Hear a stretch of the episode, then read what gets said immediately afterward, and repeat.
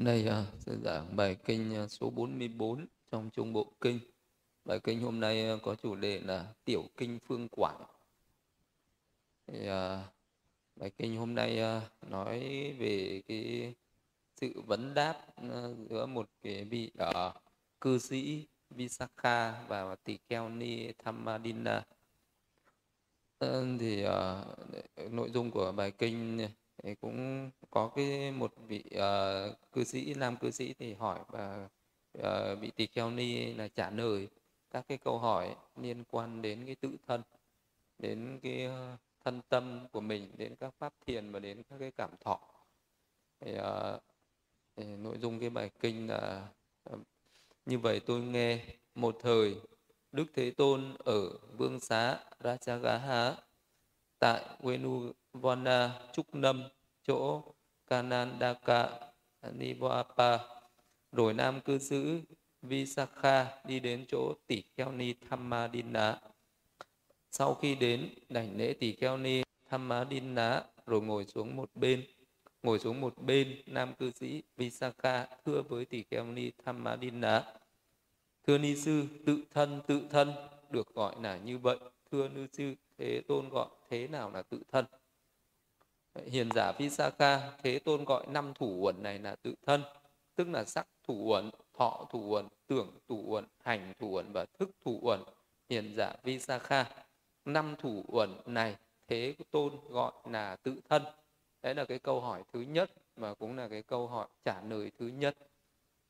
Thì uh, vị uh, nam cư sĩ Visakha này thực à, tế thì vốn là à, người chồng cũ của à, vị tỷ kheo ni tham má đi ná này. Thì uh, vị nam cư sĩ Visakha này vốn là một cái người có danh tiếng có chức quyền uh, ở trong xã hội thời bấy giờ. Và cũng là một cái vị nam cư sĩ Phật tử thường xuyên đến tịnh xá nghe Đức Phật thuyết pháp. Và hôm đấy vị ấy đi đến tịnh xá uh, trúc để nghe Đức Phật giảng pháp thì vị ấy chứng được tam quả bất na. Tức là sau khi nghe giảng pháp thì vị ấy chứng được uh, quả thánh thứ ba tư uh, tư đạo tu đạo anaham tức là chứng được đến quả ana hàm thì với một cái vị thánh bất nai anaham vị ấy có thể không xuất gia cũng được. Nhưng lúc ấy vị ấy đoạn trừ được uh, thân kiến hoài nghi giới cấm thủ và dục tham và sân hận. Thì trong đó là vị ấy đoạn trừ đi cái tham ái cái tham dục của của cái người cư sĩ phật tử tại gia. Và khi trở về nhà thì uh, cái uh, người vợ là tham má điên ná uh, vốn là hai vợ chồng thì sống rất là hòa hợp và hạnh phúc. Nhưng khi mà cái người chồng đã chứng được đạo quả rồi thì trở nên thay đổi hoàn toàn so với trước kia. Tức là trước kia khi mà người chồng đi về thì người vợ ra đón mừng thì hai vợ chồng rất là có cái sự tình cảm uh, hoan hỉ vui mừng. Nhưng hôm đấy cái vị uh, uh, Visakha này chứng được đạo quả trở về. Mặc dù người vợ ra chào đón hoan hỉ vui mừng nhưng vị ấy lại có các căn nó rất là tịch tĩnh nó không hề bị dao động nó không có cái sự vui mừng không có cái sự luyến ái tức là không thể hiện ra cái sự tình cảm thân thương ờ, uh, níu luyến gắn bó như trước nữa không có cái sự uh, hoan hỉ như trước. Thì người thấy ngạc nhiên và hỏi nguyên nhân lý do tại sao hôm nay lại có cái sự thay đổi như thế? Thì uh, cái vị nam cư sĩ Visakha này mới nói ra sự thật rằng mình đi nghe Đức Phật thuyết pháp và giác ngộ được chân lý. Cho nên đã đoạn trừ hết cái luyến ái cái tham ái không còn cái sự tình cảm đối với nữ nhân. Và lúc ấy cái người chồng Visakha này có nói rằng thì uh, bây giờ nàng có thể có hai lựa chọn. Một là hãy đi lấy một người đàn ông khác làm chồng hoặc là có thể lấy những cái tài sản ở trong nhà này và trở về nhà sống với cha mẹ. Đấy là lúc đấy ờ, có hai lựa chọn như thế. Thì ờ, người vợ uh, đá không có nhận cả hai cái điều kiện đó và nói rằng đã vậy thiếp cũng đi xuất gia. Thì sau đó thì cái cô vợ này đi đến tịnh xá của các vị tỳ kheo ni xuất gia và cũng nhanh chóng. Trong một cái thời gian ngắn thì cô này chứng được quả a la hán thì lúc ấy cô này đã trở thành một vị tỳ kheo ni đã là một bậc nậu tận là một bậc a la hán và sau đó thì tỳ kheo ni ná này trở về quê nhà dựng nên một cái giảng đường rộng lớn và thuyết giảng Phật pháp. Thì uh, trong số các vị tỷ kheo ni của Đức Phật thời Đức Phật còn tại thế thì Đức Phật có tuyên bố rằng có một vị uh, nữ uh, đệ tử ờ, uh, tỷ kheo ni có cái tài thuyết pháp đệ nhất chính là cô tỷ kheo ni tham má đi ná này. Cô này có cái tài thuyết pháp uh, thuyết pháp thuộc hàng đệ nhất. Uh, và cái lúc này thì uh, cái cô tỷ kheo ni tham má đi ná đã là một vị pháp sư uh, nổi tiếng và đã là một vị uh, tận là một vị a la hán ni và vị nam cư sĩ tham à, à, Visakha là cái người bạn đời cũ người chồng cũ có đến thăm viếng đảnh lễ hỏi thăm và vấn đạo hỏi về những cái đạo lý thâm sâu. Và được uh, tỳ kheo ni tham má đi ná này trả lời những cái câu hỏi ấy một cách rất là thâm sâu sâu sắc uh, với một cái trí tuệ rất là sắc bén để trả lời những cái câu hỏi một cách rõ ràng tường tận uh, mà cũng thể hiện ra được một cái trí tuệ rất rất là sâu sắc à, đặc biệt. Uh, và đây là cái người hỏi cũng đặt ra những cái câu hỏi rất là sâu sắc và cái người trả lời cũng trả lời những cái câu hỏi rất là sâu sắc uh, của những bậc hiền trí của những bậc đại tuệ của những bậc có trí tuệ nanh nợ mới đặt ra được những cái câu hỏi uh, có những cái nghĩa lý thâm sâu và những cái bậc đại trí đại tuệ mới trả lời được những cái câu hỏi. Có những cái nghĩa lý thâm sâu uh, như vậy và đó là cái nội dung ờ, của cái bài kinh tiểu kinh phương quảng này. Nói về cái sự vấn đáp của một vị nam cư sĩ Visakha với vị tỳ kheo ni thamalinda thì câu hỏi đầu tiên vị nam cư sĩ hỏi rằng tự thân tự thân thưa ni sư như thế nào được gọi là tự thân? Tự thân ở đây là cái thân của bản thân mình ấy, hay là gọi là cái bản thân mình bản thân mình ấy. như thế nào được gọi là bản thân này? À, thì thông thường người ta khi mà ai đó mà hỏi đến cái người bình thường à, nói cái bản thân là gì? Bản thân của anh là gì? Bản thân của các cô các uh, chị là gì? Thì người ta có thể người ta sẽ trả lời bản thân tôi là cái thân thể này nó bằng da bằng thịt này. Nó có mắt có tai có mũi có lưỡi có chân có tay có đầu Ờ, có mặt có đầy đủ những cái điều đấy được gọi là bản thân. Hay là có những người mà sâu sắc hơn nữa thì gọi là à, cái thân này thì, à, bằng cái thân thể vật lý này, nó còn à, có cái bản thân nó còn bao gồm cả những cái phần nó thuộc về ý thức những cái phần nó thuộc về tâm thức. Đó là những cái tình cảm vui buồn à, yêu ghét những cái suy nghĩ những tư tưởng. Và những cái đấy cũng được gọi là cái bản thân hay là cái tự thân của chính mình. Và ở trong đây thì uh, uh, trong cái giáo pháp của Đức Phật thì Đức Phật uh, quan điểm quan niệm cái tự thân của mình nó là cái thân năm uẩn. Năm uẩn nó có gồm năm phần.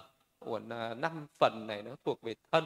Nhưng chỉ có một phần nó thuộc về vật chất thôi cho nên cái phần đấy thì được gọi là sắc thủ uẩn thọ thủ uẩn tưởng thủ uẩn hành thủ uẩn và tức thủ uẩn. Tức là một phần về sắc về vật chất là sắc còn thọ tưởng hành thức là bốn phần đấy nó thuộc về cái phần tâm thức hay là về tinh thần. Thì uh, uh, cái cái được gọi là thủ uẩn bởi vì nó là những cái phần mà mình chấp nó là tôi là của tôi là tự ngã của tôi. Tức là có cái sự chấp trước đối với này, những cái sắc thân nó thuộc về vật chất này. Thân thể của mình nó cũng thuộc về vật chất. Nó cũng là những cái đất nước nửa gió uh, nó cũng uh, nó cũng được nạp thọ từ bên ngoài mà vào. Nhưng mà khi nó còn uh, cái đất nước nửa gió ấy nó còn ở bên ngoài thì nó không phải là cái sự chấp thủ. Nó không có cái sự chấp thủ đây là tự thân của tôi. Khi mà uh, những cái đất ở bên ngoài thì mình không không coi nó là thân mình. Khi cái nước nó ở bên ngoài thì mình không coi nó là thân mình.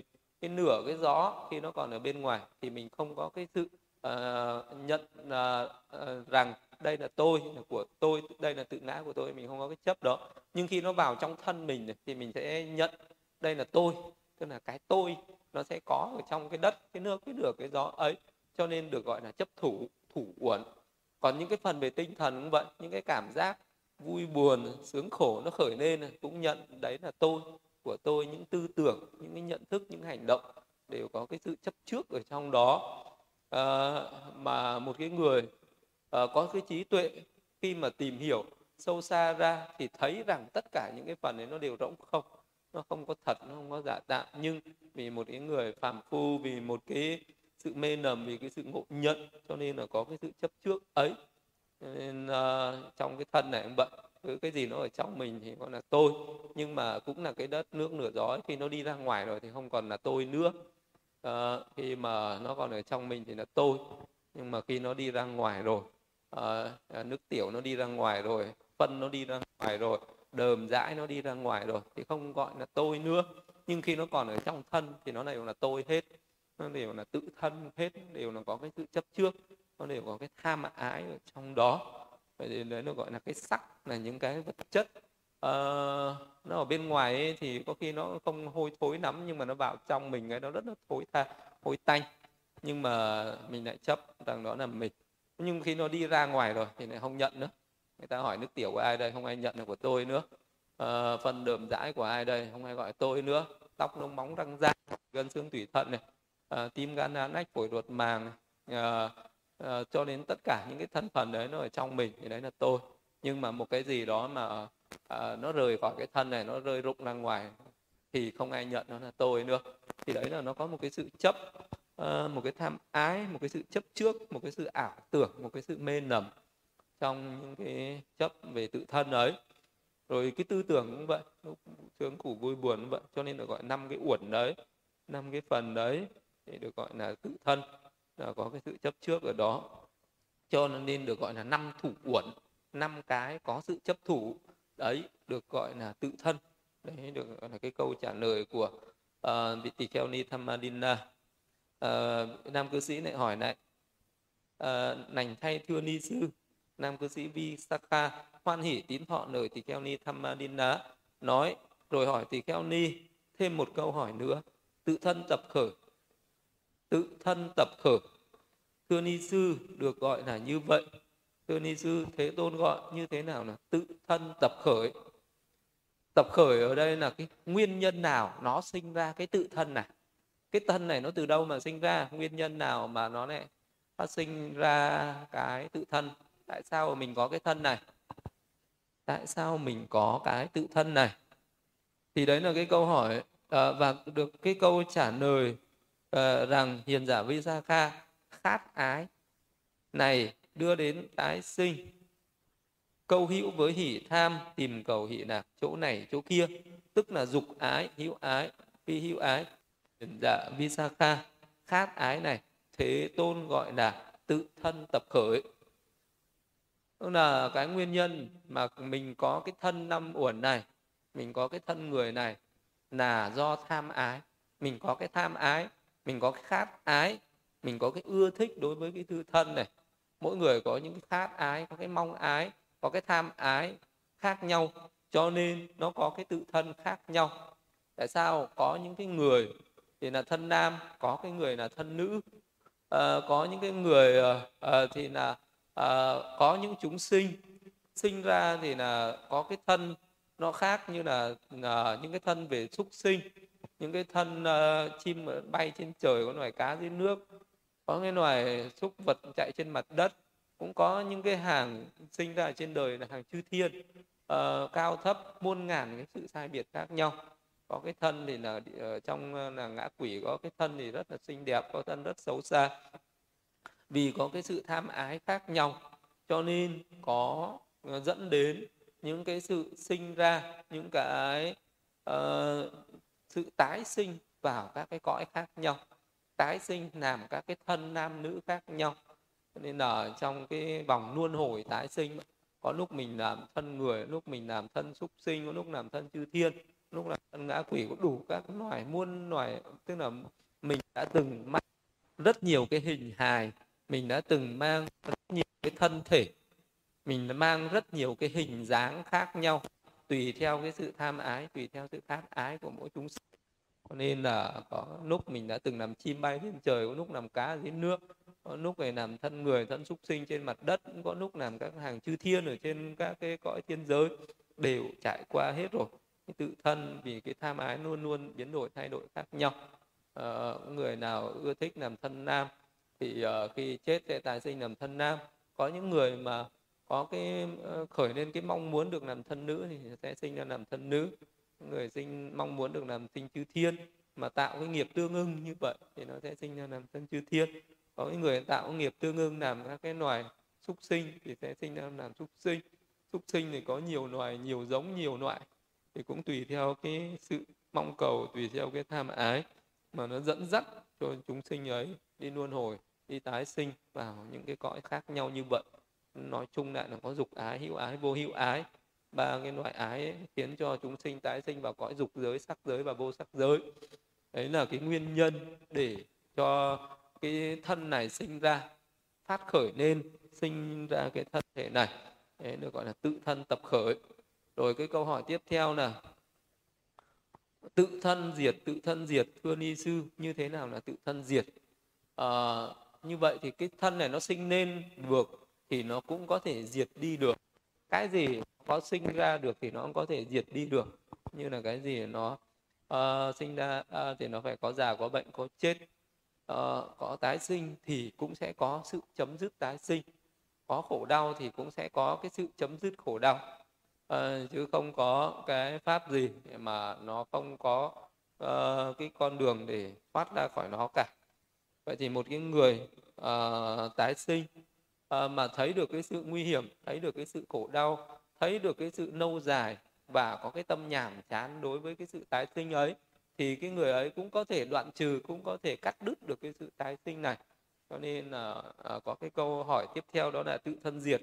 Là làm sao có thể diệt được cái tái sinh này làm sao có thể uh, không còn phải uh, mang cái gánh nặng về cái thân thể này nữa? Làm sao mà mình không còn phải đi luân hồi tái sinh ở các cái cõi sống khác nhau ấy nó được gọi là tự thân diệt? Thì cái câu trả lời của ni sư ờ, uh, uh, Thammadinda đó là hiền giả Visakha sự đoạn diệt không tham đắm không có dư tàn của khát ái ấy sự thả ni sự vứt bỏ sự giải thoát sự vô chấp hiền dạ giả Visakha sự đoạn diệt này. Thế tôn gọi là thự tân diệt. Thì cái sự uh, muốn chấm dứt được cái thân uh, luân hồi tái sinh muốn chấm dứt được cái sinh giả bệnh chết uh, thì chỉ có mỗi một cách đó là uh, diệt trừ được cái tham tham ái chấp trước với cái thân này. Thì sẽ đi đến giải thoát rồi sẽ đi đến chấm dứt cái tái sinh. Ngày nào mình còn tham ái thì sẽ còn tái sinh ngày nào chấm dứt được tham ái thì mới hết tái sinh. Chấm dứt được dục ái thì không còn sinh về cõi dục. Chấm dứt được sắc ái thì hết sinh về cõi sắc. Chấm dứt về uh, vô sắc ái thì hết sinh về cõi vô sắc. Chỉ đơn giản nó như thế thôi. Và trong cái giáo pháp của đức phật trong cái con đường tu đạo ấy có thể tu tới một kiếp hay một trăm ngàn đại kiếp hay nhiều a tăng kỳ kiếp thì cái, cái sự tu tập ấy cũng chỉ đưa đến cái sự đoạn trừ cái tham ái mà thôi cái, cái tham ái nó bén rễ nó ăn sâu. Ờ, và cần phải có một cái thời gian lâu dài để có thể chặt đứt những cái gốc rễ của cái sự tham ái ấy bằng những cái pháp thiền tuệ bằng những cái pháp thiền quán ờ, bằng cái năng lực của cái chánh niệm tỉnh giác của cái tâm uh, thuần tịnh định tĩnh thì mới có thể đoạn trừ được nó. Nên cái công phu để đưa đến đoạn trừ tham ái thì sẽ chấm dứt được cái sự tái sinh rồi cái câu hỏi tiếp theo nữa là thưa ni sư tự thân diệt đạo tự thân diệt đạo được gọi là như vậy như thế nào được gọi là tự thân diệt đạo? Tức là cái con đường nào có thể đưa đến đoạn trừ được cái tự thân này đưa đến đoạn trừ được cái thân uh, sinh già bệnh chết này hay là có thể đưa đến đoạn trừ được cái tham ái đối với cái thân nam muộn này? Thế là, là cái cái con đường gọi là cái tự thân diệt đạo đạo là cái con đường để đưa đến diệt trừ cái thân nam muộn ấy thì câu trả lời rằng là có con đường này hiền giả Visakha đó là thánh đạo tám ngành. À, thế tôn gọi là tự thân diệt đạo tức là tránh kiến tránh tư duy tránh ngữ tránh nghiệp tránh mạng tránh tinh tấn tránh niệm tránh định. Thì đấy là cái con đường. À, vậy thì cái người nào uh, mà muốn đoạn trừ được cái vô minh tham ái chấp thủ về thân nam muội này thì chỉ có thực hành theo bát chánh đạo mà thôi. Ờ, và bát chánh đạo là cái con đường để đi đến đoạn trừ cái, cái sự tham ái ấy. Cái câu hỏi tiếp theo là thưa ni sư thủ này tức là năm thủ uẩn hay thủ này khác với năm thủ uẩn? Lại hỏi lại một cái câu nữa đó là cái sự chấp thủ. À, sự chấp thủ ở đây là chấp thủ về năm uẩn hay là chấp thủ về cái gì khác? Thì uh, câu trả lời rằng là không có chấp thủ cái gì khác.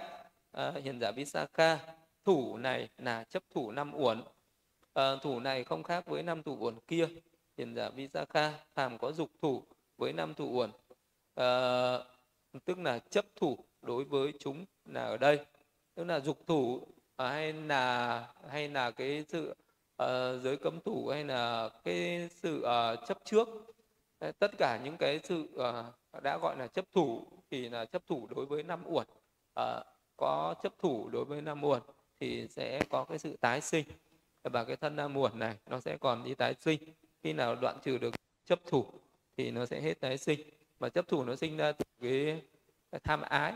Vậy khi nào mà tham ái diệt thì chấp thủ nó mới diệt. À, tham ái sinh ra từ những cái cảm thọ. Khi nào cảm thọ diệt thì ái diệt? Thọ sinh ra từ xúc. Khi nào mà xúc diệt thì thọ mới diệt. Thì nó cứ liên uh, ờ, quan đến nhau như vậy. Khi nào hiểu ra được cái pháp duyên khởi ấy thì mới cắt đứt được cái gốc rễ từ cái nguyên nhân từ cái vô minh mà đi cái vô minh được đoạn trừ thì trí tuệ phát sinh thì tất cả cái vòng luân hồi tái sinh đấy sẽ chấm dứt. Rồi cái câu hỏi tiếp theo nữa là thưa ni sư thế nào là thân kiến? Cũng là một cái câu hỏi cũng liên quan đến cái tự thân. À, một cái nó rất là giống với câu hỏi trước tự thân thế nào là tự thân? Và ở đây cái câu hỏi là thế nào là thân kiến? Thân kiến ở đây là kiến là thấy thế nào là cái sự thấy cái thân này? À, hay là thấy cái thân thân kiến ở đây là có cái sự chấp kiến hay là có cái sự tà kiến? À, thân kiến tức là có cái sự tà kiến chấp trước về cái thân này. Thế nào là cái sự tà kiến? Thế nào là sự chấp trước uh, về cái tự thân của chính mình? Uh, gọi là cái thân kiến. Thì ở đây cái câu trả lời rằng này hiền giả Visakha kẻ vô văn phàm phu không yết kiến các bậc thánh không thuần thuộc pháp các bậc thánh không tu tập pháp các bậc thánh các bậc chân nhân không thuần thuộc pháp các bậc chân nhân ở xem sắc là tự ngã xem tự ngã là có sắc hay sắc ở trong tự ngã hay ở tự ngã ở trong sắc xem thọ là tự ngã hay tự ngã có thọ thọ ở trong tự ngã hay tự ngã ở trong thọ tưởng uh, xem là tự ngã hay tự ngã ở trong tưởng uh, xem uh, tưởng là tự ngã hay Ờ, tưởng ở trong tự ngã hay tự ngã ở trong tưởng hành? À, xem hành là tự ngã hay là tự ngã có hành? Hành ở trong tự ngã hay tự ngã ở trong hành? Xem thức là có ờ, là tự ngã hay tự ngã à, là có thức. Xem thức ở trong tự ngã hay tự ngã ở trong thức. Uh, tức là sắc thọ tưởng hành thức tức là cả năm mùa. Uh, có 20 cái tà kiến chấp trước vậy. Mỗi một cái tà kiến có sự bốn cái chấp. Đầu tiên là sắc à, vì ấy xem sắc là tự ngã hay tự ngã là có sắc? À, xem sắc là tự ngã. Thì cái người có cái sự chấp trước ấy thì được gọi là thân kiến hay được gọi là cái sự tà kiến đối với cái thân năm muộn này. Tức là người ta uh, trong cái sắc là đất nước nửa gió này thì mình xem nó là là là tôi xem đất này là tôi tức là tóc là tôi nông là tôi móng là tôi răng là tôi da thịt gân xương tủy thận. Tức là khi mà nó là một cái chung chung ấy, thì mình thấy nó có cái. Đất nước uh, cái tóc lông móng răng da thịt gân xương tủy thận tim gan đá nách phổi ruột màng uh, mồ hôi nước mắt nước mũi nước miếng nước khớp xương nước tiểu. Những cái đấy khi nó ở trong mình nó trở thành uh, một cái uh, một cái thân thể với đầy đủ những cái bộ phận những cái uh, những cái thân phần khác nhau ấy. Nó gộp chung lại với nhau và mình chấp rằng đây là tôi. Vậy thì có nghĩa là mình có cái sự chấp trước. Sắc ờ, uh, là có tự ngã. Xem sắc là tự ngã hay tự ngã là có sắc. Tức là xem cái tôi nó có cái thân thể đấy nó có những cái thân phần đấy. Ờ, tóc nó móng nước ờ, bọt nước tiểu ấy. Xem sắc là tự ngã hay tự ngã. Xem sắc ở trong tự ngã hay tự ngã ở trong sắc. Đấy, mình xem là mình ở trong cái thân này hay là cái thân này nó là mình nó có ở trong nhau.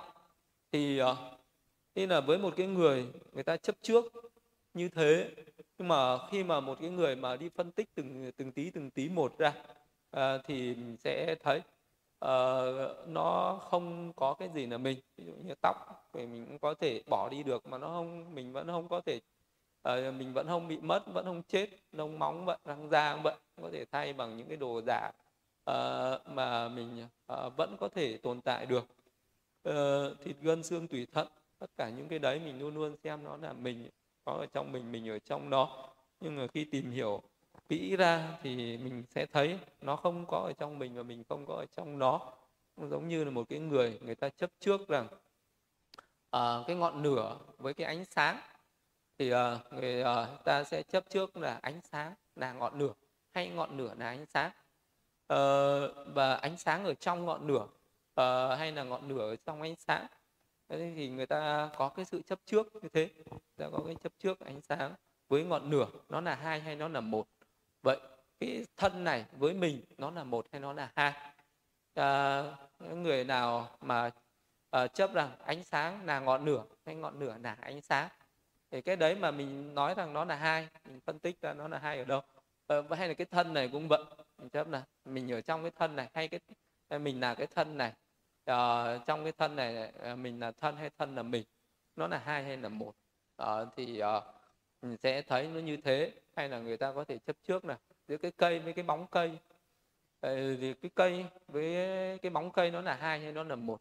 Nó có cái cây thì nó sẽ có cái bóng à, nó có cái bóng này vì nó có cái cây cũng như vậy. Thân này với mình thì nó có thân này thì nó có mình mà nó không có thân thì nó nó không có mình. À, vậy thì nó là hai hay một mình là thân hay thân, à, có phải là cái thân này không? Cái thân này có phải là mình hay không? Đấy là một những cái chấp trước hay là người ta chấp trước hương với hoa. À, uh, hương là hoa hay hoa là hương? À, hương ở trong hoa hoa ở trong hương. À, vậy hương với hoa là một hay là hai? Ờ, phải và nó có cái sự chấp trước uh, của con người ta cũng thế. Khi mà mình chấp trước là thân này là tôi tôi là thân thì cũng giống như người ta chấp. Cây là cái bóng bóng là cây hay hương là hoa hoa là hương đó. Thì cũng là một cái sự chấp trước cũng như thế. Bởi vì khi mà phân tích mổ xẻ chia sẻ uh, từng cái từng cái một ra thì mình sẽ thấy rằng cái sự mình chấp trước ấy nó chỉ là một cái tưởng một cái ngộ nhận một cái sự tự nhận của mình mà thôi nếu như mình à, nghĩ là cái thân này nó là mình vậy thì nó là mình ở cái thời điểm nào? Từ cái thời điểm mà à, đất nó đi vào mình qua thức ăn à, nước nó đi vào mình qua nước uống à, à rồi à, khi mà nó ở ngoài thì mình không chấp. Mà sao nó đi vào trong là mình lại chấp? Rồi nó từ trong này nó đi ra ngoài mình không chấp. À, nếu như là mình chấp và đây này cái tôi tôi đi ra ngoài đấy à, sắc của tôi nó đi ra ngoài hơi thở của tôi nó đi ra ngoài à, nước của tôi nó đi ra ngoài đấy. Ờ, đất của tôi nó đi ra ngoài gió lửa của tôi trong này nó đi ra ngoài đó. Sao mình không chấp. Ờ, nó khi nó ở trong này thì mình lại chấp. Thế thì cái chấp đấy nó chỉ là một cái sự uh, chấp trước mà thôi. Nó chỉ là một cái sự tham ái. Cho nên là mình có cái chấp trước ấy cho nên là mình cứ bị gắn bó với nó. Vì mình cứ xem nó là mình mình là nó. Nên là có cái sự tham ái. Tham ái đối với cái thân này. Và cái quá trình uh, một cái người mà càng vô minh thì cái chấp này nó càng sâu nặng. Và cái người mà có trí tuệ khi mà cái quá trình tu tập làm cho trí tuệ nó phát sinh ra nó giống như là ánh sáng nó soi rõ ra cái thân thể này nó biết đâu là đất đâu là nước đâu là lửa đâu là gió. Rồi nó chuyển từ cái tham ái sang từ cái sự nhàm chán và nó không còn tham ái nữa nó không còn chấp rằng cái sắc này là tôi nữa thọ này là tôi tưởng hành thức này là của tôi nữa. Thì cần nó dừng lại cái tham ái đấy thôi thì cái dạ, dòng tái sinh nó cũng dừng lại. À, và nó nó còn chấp trước cho nên nó còn có cái khuynh hướng nhận cái thân này cho nên nó chết nó còn đi tái sinh. Còn khi nào là cái chấp ấy nó dừng lại cái tham ái nó dừng lại thì cái dòng luân hồi tái sinh này nó cũng dừng lại. Thì đấy được gọi là cái thân kiến là cái sự tà kiến. Uh, có cái sự hiểu sai lầm nên là sinh ra những cái chấp trước sai lầm. Đó là, là sắc là tôi tôi là sắc tôi ở trong sắc sắc ở trong tôi. Đấy, thì cái thân này là vậy. À, vì ai hỏi à, bạn là cái gì thì chỉ là tôi đây là cái thân. Thân là tôi tôi là thân. Thân ở trong tôi tôi ở trong thân. Rồi tôi đi, đi đâu tôi làm cái gì nó là cái thân. Nhưng không phải là chỉ cái thân đâu còn cái thọ cũng vậy. À, cái vui cái buồn cái cái, khổ cái nạc ấy à, hay là không vui không buồn ấy. À, các cái thọ đấy cũng có cái sự chấp trước. Tôi đang vui tôi đang buồn tôi đang không vui không buồn. À, hôm nay bạn thế nào? Người ta hay hỏi nhau như thế. À, hôm nay tôi rất là vui. Hoặc là hôm nay tôi rất là buồn. Đấy thì người ta cũng luôn luôn có cái chấp uh, ở trong những cái cảm giác ở trong những cái ở trong những cái cảm thọ đấy. Hay là hôm nay tâm lý thế nào? Hôm nay tư tưởng thế nào?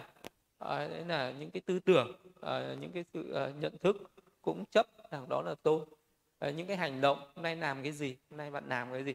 Thì cái việc làm đấy nó gọi là chấp trước vào những cái hành hành là chấp trước vào những cái hành động. Là hôm nay tôi làm cái này hôm nay tôi làm cái việc kia. Và chấp trước vào những cái việc làm của mình ấy được gọi là hành. À, chấp trước vào những cái hiểu biết của mình ấy được gọi là thức. Đấy được gọi là 20 cái loại tà kiến trên cái thân nam muộn này thì được gọi là thân kiến. Và chỉ một cái bậc giác ngộ ra các cái sự thật giác ngộ ra cái chân lý thì mới đoạn trừ được được cái thân kiến này. À, cho nên nói là một cái người à, vô văn phàm phu là cái người còn chấp trước cái cái cái cái thân kiến này.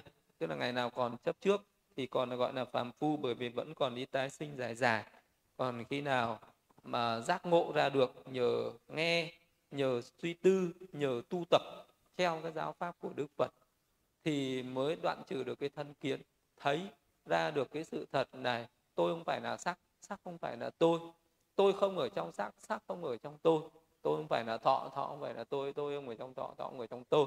Tưởng, hành, thức cũng tương tự như thế. Thì lúc đấy mới đoạn trừ được cái thân kiến. Lúc đấy mới được gọi là cái bậc có chánh trí tránh giải thoát. Lúc đấy mới được gọi là có trí tuệ, hay là mới được gọi là bậc giác ngộ. Hiểu ra các cái sự thật. Rồi cái câu hỏi tiếp theo là, thưa ni sư, thế nào không phải là thân kiến? Tức là thế nào là đoạn trừ được thân kiến? Thế nào là người không còn thân kiến? Vậy thì đây là một cái câu hỏi. Nó có cái sự khác nhau giữa ờ, một cái bậc ờ, thánh nhân và một cái người phàm phu. Thì cái, uh, uh, ni sư trả lời rằng này hiền giả Visakha vị đa văn thánh đệ tử nhờ có yết kiến bậc thánh thuần thuộc các pháp của bậc thánh tu tập pháp các bậc thánh đi đến yết kiến bậc chân nhân thuần thuộc các bậc chân nhân tu tập pháp của các bậc chân nhân vị ấy không xem sắc là tự ngã không xem tự ngã là có sắc không xem sắc ở trong tự ngã không xem tự ngã ở trong sắc không xem thọ là tự ngã không xem tự ngã là có thọ không xem thọ ở, ở, có trong tự ngã không xem tự ngã có trong thọ. Thì cũng như vậy với tưởng với hành với thức tức là với năm muộn này à, là không còn cái sự chấp trước như vậy nữa. Thì đấy được gọi là cái người đã ờ, không còn thân kiến tức là không còn cái sự tà kiến không còn cái sự ảo tưởng không còn cái sự hiểu sai về cái thân năm muộn này. Đấy cũng là cái tự thân. Nhưng mà à, với một cái người phàm phu còn có cái hiểu sai còn có cái tà kiến còn có cái chấp trước à, nói rằng năm muộn sắc thọ tưởng hành thức này là tôi tôi ở trong năm muộn này.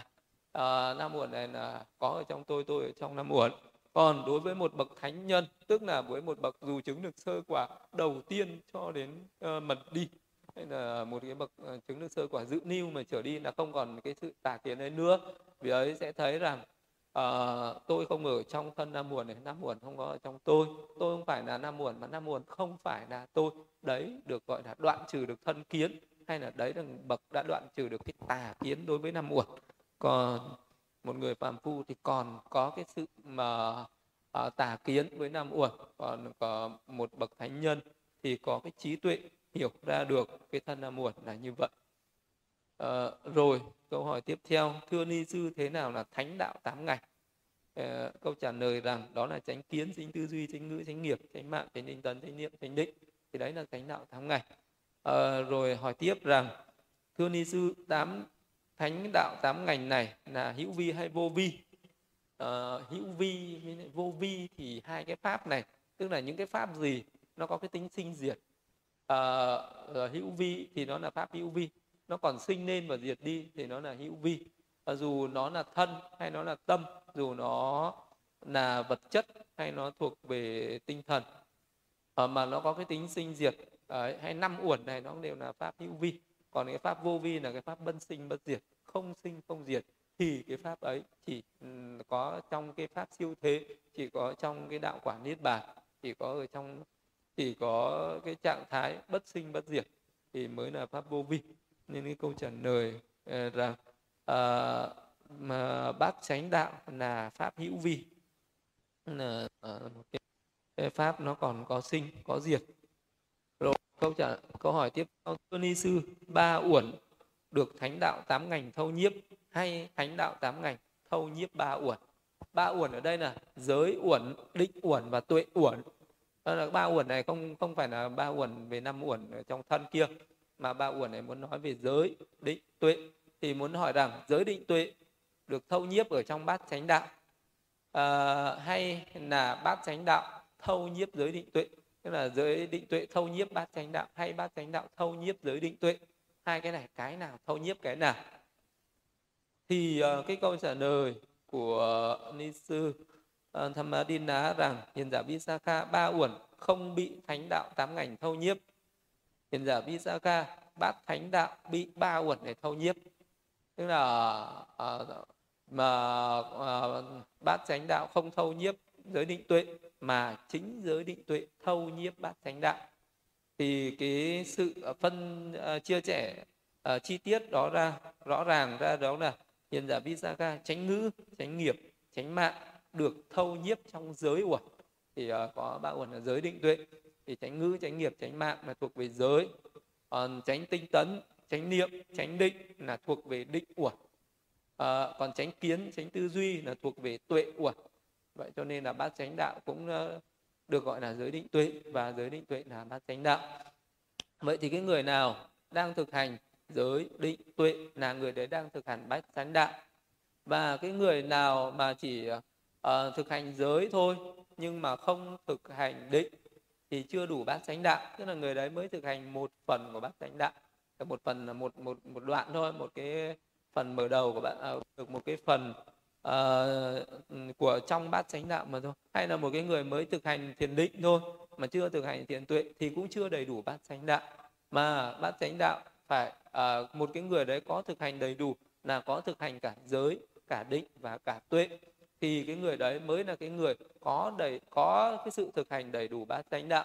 Mà cái người thực hành đầy đủ bát chánh đạo là cái người đi đến đoạn diệt cái tự thân. Tức là cái tự thân đoạn diệt tức là đoạn diệt cái luân hồi tái sinh hay là đoạn diệt được cái tham ái đoạn diệt được cái chấp thủ về thân nam muội hay là đoạn diệt được cái vô minh để uh, phát sinh lên trí tuệ giải thoát. Vậy thì uh, người nào nói rằng tôi đang thực hành bát chánh đạo thì phải hỏi người đấy có thực hành giới thực hành định và thực hành tuệ không? Hay là có thực hành viên mãn đầy đủ không về giới định tuệ? Nếu như người ấy có thực hành đầy đủ về giới định tuệ thì mới được gọi là đang thực hành bát chánh đạo bát chánh đạo là thế. Đó là được thâu nhiếp ở trong giới định tuệ. Vậy cái người đang thực hành giới định tuệ là mình đang thực hành bạch chánh đạo rồi. Và cái con đường ấy là để đi đến đoạn trừ cái vô minh tham ái chấp thủ đối với thân năm uẩn để hiểu ra cái tự thân mình thôi để mà giải thoát khỏi cái sự hiểu sai ờ, khỏi cái tà kiến về cái thân năm uẩn này để mình có tránh kiến có cái sự hiểu rõ về cái nội thân năm uẩn của chính mình. Chứ không phải là à, để mình hiểu cái gì ở trên mây ở trên trời dưới đất cả mà chính là hiểu ngay trong tự thân mình. Khi mà đã hiểu ra được cái tự thân mình thì mình sẽ hiểu hết cả cái vũ trụ vô biên này. À, chứ mình đừng có no đằng sau suốt cái quá trình tu tập chỉ là để hiểu cái nội thân để hiểu cái tự thân mình.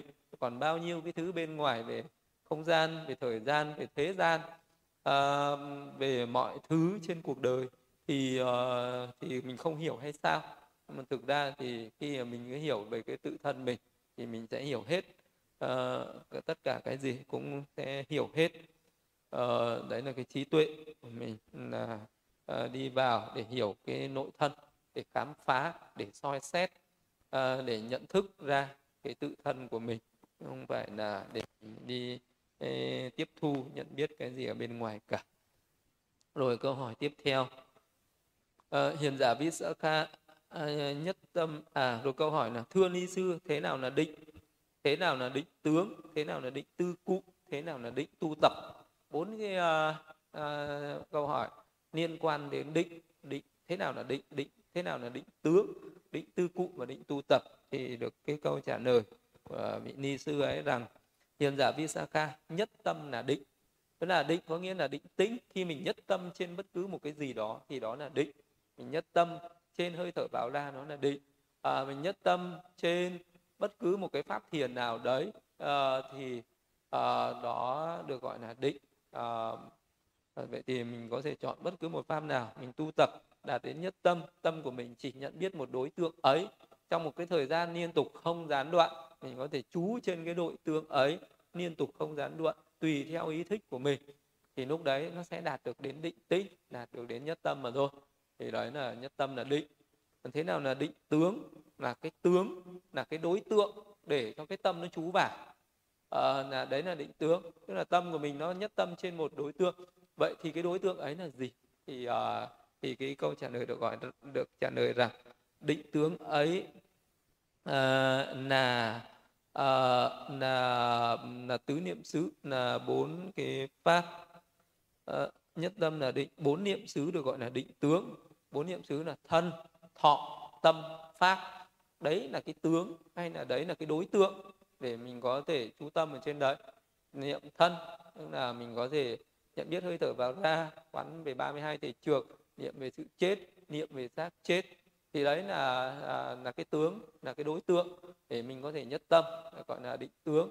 Uh, hay là thọ uh, tâm pháp thì ờ, thọ là những cái mà mình có thể chú tâm trên thọ trên các cái tâm tâm sở hay là các cái pháp còn lại như là pháp về niệm phật niệm pháp niệm tăng niệm giới uh, niệm tí niệm thiên đủ các cái pháp để mình niệm ca thì những cái pháp đấy được uh, cũng đều được gọi là tứ niệm xứ hết. Vậy thì, uh, cái, uh, tất cả những cái pháp thiền này đều cũng bao hàm ở trong tứ niệm xứ. Uh, tứ niệm xứ sẽ bao hàm hết tất cả những cái pháp thiền à, để mình có thể đạt được đến cái sự nhất tâm.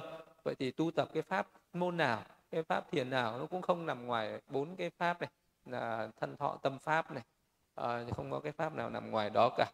À, cho nên là tu tập cái pháp nào thực hành cái pháp thiền nào ở trong cái giáo pháp của Đức Phật cũng đều gọi là thực hành tứ niệm xứ. Rồi cái câu hỏi tiếp theo, thưa ni sư, à cái câu trả lời tiếp theo là định tướng, định tư cụ, định tư cụ tức là tứ chánh cần. Tứ chánh cần là, là bốn cái sự tinh tấn ấy, là cái ờ, cái pháp bất thiện nó chưa sinh thì tinh tấn uh, chưa đừng để nó sinh cái pháp bất thiện nó sinh thì tinh tấn đoạn trừ cái pháp thiện nó đã sinh thì uh, uh, chưa sinh thì tinh tấn làm cho sinh những thiện pháp nào đã sinh rồi tinh tấn làm cho nó tăng trưởng lên thì uh, những cái trong đó những cái pháp thiện đấy là những cái tâm thiện đấy. Nhờ những cái định những cái tâm chánh niệm tỉnh giác định tĩnh để đạt đến sơ thiền. Nó chưa sinh thì cố gắng đạt đến cho nó sinh rồi nhị thiền tam thiền tứ thiền. Rồi những pháp về thiền tuệ chưa sinh thì cố gắng đạt cho nó sinh. Nó sinh rồi thì làm nó tăng trưởng nó lên. Nên tam tứ thiền rồi nên nó thiền tuệ rồi nên nên thiền hiệp thế thiền siêu thế. Đấy là những cái pháp chưa sinh thì phải tinh tấn làm cho sinh. Nó sinh rồi thì tinh tấn tăng trưởng những cái pháp bất thiện uh, tham sân si những cái triển cái nó nó chưa sinh thì cố gắng giữ chánh niệm đừng để cho nó sinh.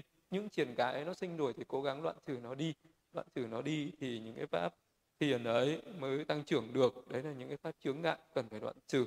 Đấy được gọi là định tư cụ những cái uh, mà nó hỗ trợ những cái uh, mà nó sẽ giúp cho cái pháp thiền của mình tăng trưởng lớn mạnh nên nếu như mà trong cái sự thực hành ấy không có cái sự tinh tấn không có bốn cái tứ chánh cần này thì cái người tu tập ấy nai rai lòng vòng luẩn quẩn không biết đến ngày nào mới thành công.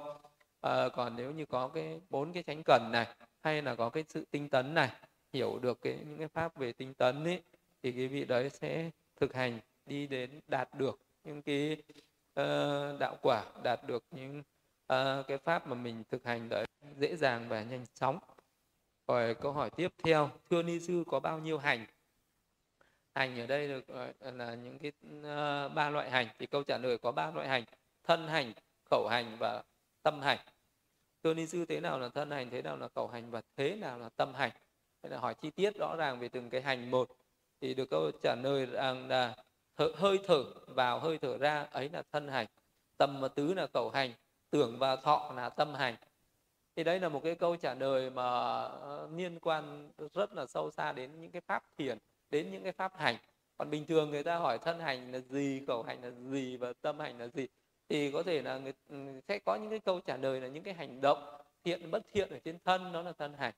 Những cái hành động ờ, những cái lời nói thiện bất thiện ở ờ, ở trên khẩu ấy, đấy là khẩu hành.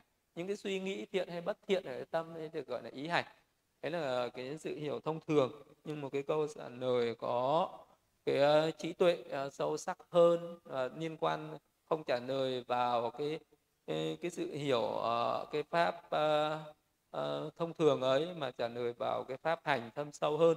Nó nói rằng hơi thở vào ra là thân hành. Thế là khi mình thực hành pháp thiền ấy thì uh, uh, mình thực hành thiền hơi thở ấy đấy cũng là đang thực hành thân hành niệm. Bởi vì hơi thở nó là một phần của thân nó cũng là vật chất. Uh, nó cũng uh, nên nó nó cũng là tứ đại nên nó thuộc về thân hành. Tâm và tứ được gọi là khẩu hành.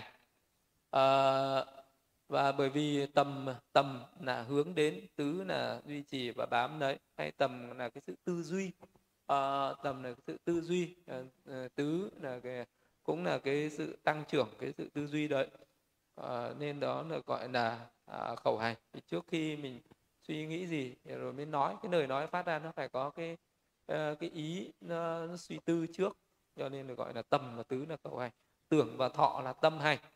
Ờ, tưởng và thọ thì bởi vì trong tất cả những cái tâm nào nó cũng có tưởng tâm nào nó cũng có thọ vì thọ với tưởng nó đi cùng với tất cả các loại tâm. Tâm thiện tâm bất thiện tâm dục giới sắc giới vô sắc giới. Ờ, thì nó đều có tưởng và có thọ. Cho nên là gọi chung là tưởng và thọ được gọi là tâm hành thì đấy là cái sự hiểu biết liên quan đến những cái pháp uh, tu tập. Rồi để mà hiểu rõ hơn thì câu hỏi tiếp theo là thưa ni sư tại sao hơi thở vô ra lại là thân hành? Tại sao tầm tứ lại là khẩu hành? Tại sao tưởng và thọ lại là tâm hành? Câu trả lời rằng hơi thở vô ra này hiền giả vì nó thuộc về thân. Cho nên à, những cái pháp này nó liên hệ đến thân nên nó thuộc về thân hành. Tầm và tứ tức là trước nhiên người ta phải tầm nên là người ta phải suy tư rồi người ta mới phát ra lời nói. Cho nên tầm tứ thuộc về khẩu hành. Tưởng và thọ à, là các tâm sở. Những pháp này lệ thuộc vào tâm à, nên tưởng và thọ nó thuộc về tâm hành. Để câu hỏi là thưa ni sư thế nào là chứng nhập diệt thọ tưởng định? Đấy là một cái uh, pháp thiền uh, mà chỉ có một cái bậc thánh a la hán và một bậc thánh bất nai mới có thể nhập được vào cái diệt thọ tưởng định thì một cái bậc thánh a la hán không thiện xảo về 10 về tứ thiền bát định ờ, không thực hành 10 ca di ná, không thiện xảo tứ hay thiền bát định, cũng không nhập được cái thiền diệt này. Vậy thì một vị a la thánh một vị thánh nhân a la hán hoặc một vị bất nai a la hàm muốn nhập được vào thiền diệt thì vị ấy cũng phải rất là thiện xảo về tứ thiền bát định tức là vị ấy phải nhập vào sơ thiền, rồi lên nhị thiền đến tam thiền đến tứ thiền. Không vô biên xứ thức, vô biên xứ, vô sở hữu xứ và phi tưởng, phi phi tưởng xứ rồi. Sau đó vị ấy mới xuất ra. Vị ấy mới phải quan sát về cái tuổi thọ của mình, rồi vị ấy khởi lên cái tác ý là trong cái khoảng thời gian ta nhập thiền này. Nếu như một cái duyên cớ nào đó ta sẽ xuất thiền, ví dụ có ai đến gọi ta, gặp ta, cần ta việc gì ta sẽ xuất thiền, nếu không ta sẽ không xuất thiền trước 7 ngày 7 đêm. Hoặc là vị đó sẽ tác ý rằng trong khi ta nhập thiền diệt này thì cái thân thể của ta sẽ bất hoại. Dù có gặp cái chuyện gì nó cũng không bị hoại à, hủy hoại. À, vị ấy cần phải tác ý như vậy. Rồi sau đó vị ấy mới vượt qua cái phi tưởng cái phi tưởng xứ ấy và nhập vào cái trạng thái không còn thọ không còn tưởng không còn tâm thức. Tâm thức dừng lại hoàn toàn nhưng thọ mạng vẫn còn tồn tại. Thì đấy được gọi là cái pháp thiền diệt thọ tưởng định nhưng chỉ có bậc thánh bất nai với a la hán vì đã đoạn trừ được tham dục và sân hận. Cho nên cái định nó viên mãn cho nên cái tâm định của vị ấy hoàn hảo mới nhập được vào cái tầng thiền này. Còn ngay cả một bậc thánh uh, dự niu nhất nai và những cái vị phàm phu dù có giỏi nhập thiền đến mức nào cũng không thể chứng được cái pháp thiền này.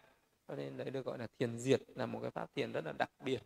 Như vậy thì uh, cái, thiền, uh, cái vị tỳ kheo trả lời rằng này hiền giả vị tỳ kheo chứng nhập diệt thọ tưởng định vì ấy không nghĩ rằng tôi sẽ chứng nhập diệt thọ tưởng định. Tôi đang chứng nhập diệt thọ tưởng định hay tôi đã chứng nhập diệt thọ tưởng định vì rằng tâm của vị này trước đó đã được tu tập như vậy nên đưa đến trạng thái như vậy. Trong khi chứng nhập diệt thọ tưởng định thì vị ấy không còn thọ không còn tưởng không còn một cái tư duy không còn một cái suy nghĩ không còn một cái ý niệm gì là tôi đang nhập tôi đã nhập hay tôi sẽ nhập gì hết. Vì trong cái lúc mà nhập thiền diệt ấy nó không có một cái ý nghĩ gì không có một tư tưởng gì không có cái suy tư gì nó khởi lên cả. À, tâm nó dừng lại hoàn toàn. À, thì đấy là cái trạng thái của thiền diệt là vậy. Rồi câu hỏi tiếp theo là thưa ni sư vị tỳ kheo chứng nhập diệt thọ tưởng định những pháp gì diệt trước thân hành cầu hành hay tâm hành? Thì câu trả lời rằng à, khi vị ấy chứng nhập thiền diệt thì khẩu hành diệt trước rồi đến thân hành rồi đến tâm hành. Ờ, thưa ni sư thế nào là suốt khởi diệt thọ tưởng định? Đấy, hiền giả visaka tỳ kheo dứt suốt khởi diệt thọ tưởng định vị ấy không có nghĩ rằng tôi suốt khởi tôi sẽ suốt khởi diệt thọ tưởng định tôi đang suốt khởi diệt thọ tưởng định hay tôi đã suốt khởi diệt thọ tưởng định vì rằng tâm của vị này trước được tu tập như vậy nên đưa đến trạng thái như vậy. Là cái vị ấy không hề còn có cái tôi còn có cái tự tôi. Ừ, vị ấy là một cái vị đã à, không còn một cái sự chấp trước chỉ có thấy cái danh sắc nó sinh diệt mà thôi. Nên là với một vị bất nai hay một vị a la hán thì vị ấy không bao giờ còn cái chấp trước tôi hay là tự ngã của tôi nữa. Vị ấy luôn luôn suốt cái cuộc đời còn lại của mình chỉ thấy danh và sắc luôn luôn sinh diệt trong ý thức trong tư tưởng trong tâm trí của vị ấy. Luôn luôn thấy uh, cái thân tâm này nó là những cái danh sắc này nó sinh diệt sinh diệt sinh diệt cứ liên tục liên tục như thế.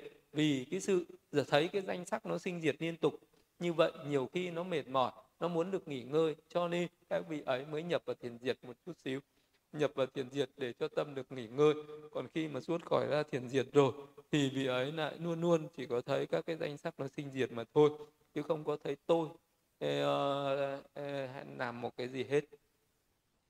Rồi à, câu hỏi rằng vị tỳ kheo suốt khỏi thiền diệt tưởng Ờ, uh, diệt thì cái pháp nào khởi lên trước thân hành cầu hành hay tâm hành? Câu trả lời rằng uh, khi suốt khỏi thiền diệt tâm khởi lên trước rồi đến thân rồi đến khẩu. Đấy, khi nhập thiền thì khẩu uh, diệt trước. Tức là mình phải tầm tứ tức là lúc ấy khi ấy phải dừng ý lời nói. Mình ấy còn nói thì không bao giờ nhập thiền được. Vì ấy không có nói gì nữa. Rồi cái thân nó phải yên tĩnh ngồi trên một cái tư thế đã được sửa soạn đã chuẩn bị sẵn. Rồi sau đó vị ấy mới nhất tâm mới nhất tâm mới định tinh thì đấy là cái quá trình nhập thiền. Rồi cái quá trình xuất thiền thì cái tâm nó sẽ khởi lên trước tâm nó khởi lên. Rồi sau đó đến thân nó sẽ khởi lên trước. À, ý thức nó khởi lên rồi sau đó đến cái thân thức. Rồi sau đó mới đến lời nói mới đến khẩu hành. Thì uh, nhập thiền diệt cũng thế mà nhập các cái pháp thiền khác thì cũng thế thôi nhập các cái sơ thiền nhị thiền tam thiền tứ thiền cũng thế. Thì đầu tiên là khẩu hành sẽ diệt trước vì ấy phải à, im lặng. Sau đó thân hành sẽ diệt. Tức là những cái sự nhận thức trên thân nó không còn nữa tức là vì đấy cần phải ngồi yên tĩnh. Rồi sau đó về tâm bị đấy mới nhất tâm trên một cái đối tượng. À, nó khác với thiền diệt là thiền diệt à, thì cái ý thức nó cũng dừng lại. Nhưng còn trong các cái tầng thiền trong các cái pháp thiền khác thì ý thức chú trên một đối tượng à, còn ở trong thiền diệt ý thức không chú trên cái gì cả không còn ý thức khởi lên nữa. Còn ở trong các thiền khác thì ý thức nó sẽ chú trên một cái một cái pháp gì đó trong ờ, bốn cái pháp thân thọ tâm pháp ấy. Thì đấy là cái sự ờ, à, xuất khởi thiền diệt là rồi câu hỏi tiếp theo. Thưa ni sư tỷ kheo xuất khởi thiền diệt thọ uh, tưởng định vì ấy cảm xúc những cảm xúc gì? Tức là khi mình khi một cái hành giả xuất ra khỏi cái thiền diệt ấy thì cái tâm nó sẽ tiếp xúc với đối tượng gì đầu tiên? À, nó sẽ tiếp xúc vào cái gì? Thì câu trả lời là thiền giả Visakha thì theo suốt khởi diệt có tưởng định vì ấy cảm xúc ba loại xúc đó là không xúc vô tướng xúc và vô nguyện xúc. À, không xúc ở đây là vì ấy sẽ à, thấy được cái tính vô thường à, cái tính vô ngã vô tướng là thấy được cái tính vô thường và vô nguyện là cái tính khổ. Tức là vị ấy luôn luôn thấy vô thường khổ vô ngã vô thường khổ vô ngã. Cái, cái tức là vị ấy khi mà xuất ra khỏi thiền diệt thì vị ấy luôn luôn thấy cái danh sắc này nó là sinh diệt. Cho nên là vị ấy luôn luôn thấy là vô thường vì cái sinh diệt là vô thường. Vì vô thường nó nên nó khổ vì khổ nó nên nó là vô ngã. Nên là như vậy cho nên là một cái vị uh, bất nai a la hán vậy. Uh, ngoài cái lúc mà nhập thiền diệt và những lúc ngủ ra thì lúc nào vị ấy cũng thấy danh sắc là sinh diệt là vô thường. Ờ, vì vô thường nên khổ khổ là vô ngã. Cứ liên tục liên tục như thế suốt ngày, suốt đêm. Thế là cái vậy thì cái đầu tiên mà vị ấy xuất ra khỏi thiền diệt là cái tư tưởng vị ấy chỉ khởi lên như thế mà thôi. Vì nó khởi lên như thế suốt ngày. Vì vậy nên là cái vị ấy không khởi lên những cái phiền não như là sân hận, tham dục thân kiến, hoài nghi, giới cấm thủ gì nữa. Câu hỏi tiếp theo, thưa ni sư, khi vị tỷ kheo xuất khởi thiền diệt à, tâm của vị ấy thiên về cái gì? Khuynh hướng cái gì? À, hướng về điều gì? Câu trả lời rằng này hiền giả vị tỷ kheo suốt khởi thiền diệt tâm của vị ấy thiên về độc cư hướng về độc cư khuynh hướng độc cư. Đó là một cái vị tỷ kheo à, một cái vị suốt khỏi thiền diệt là thế. Vì ấy vẫn có cái tư tưởng đó là thiên hướng về độc cư à, khuynh hướng độc cư. Chỉ có cái sự hướng về cái đời sống độc cư độc cư là cái đời sống an tịnh à, muốn có cái cái sự định tinh, chứ uh, cái vị ấy không có muốn cái sự năng xăng mà không phải là một cái vị mà suốt khỏi thiền diệt uh, mới có cái khuynh hướng này. Ngay cả một cái vị mà chứng các cái tầng thiền bình thường thì khi suốt ra khỏi thiền cái tâm nó cũng luôn hướng về độc cư.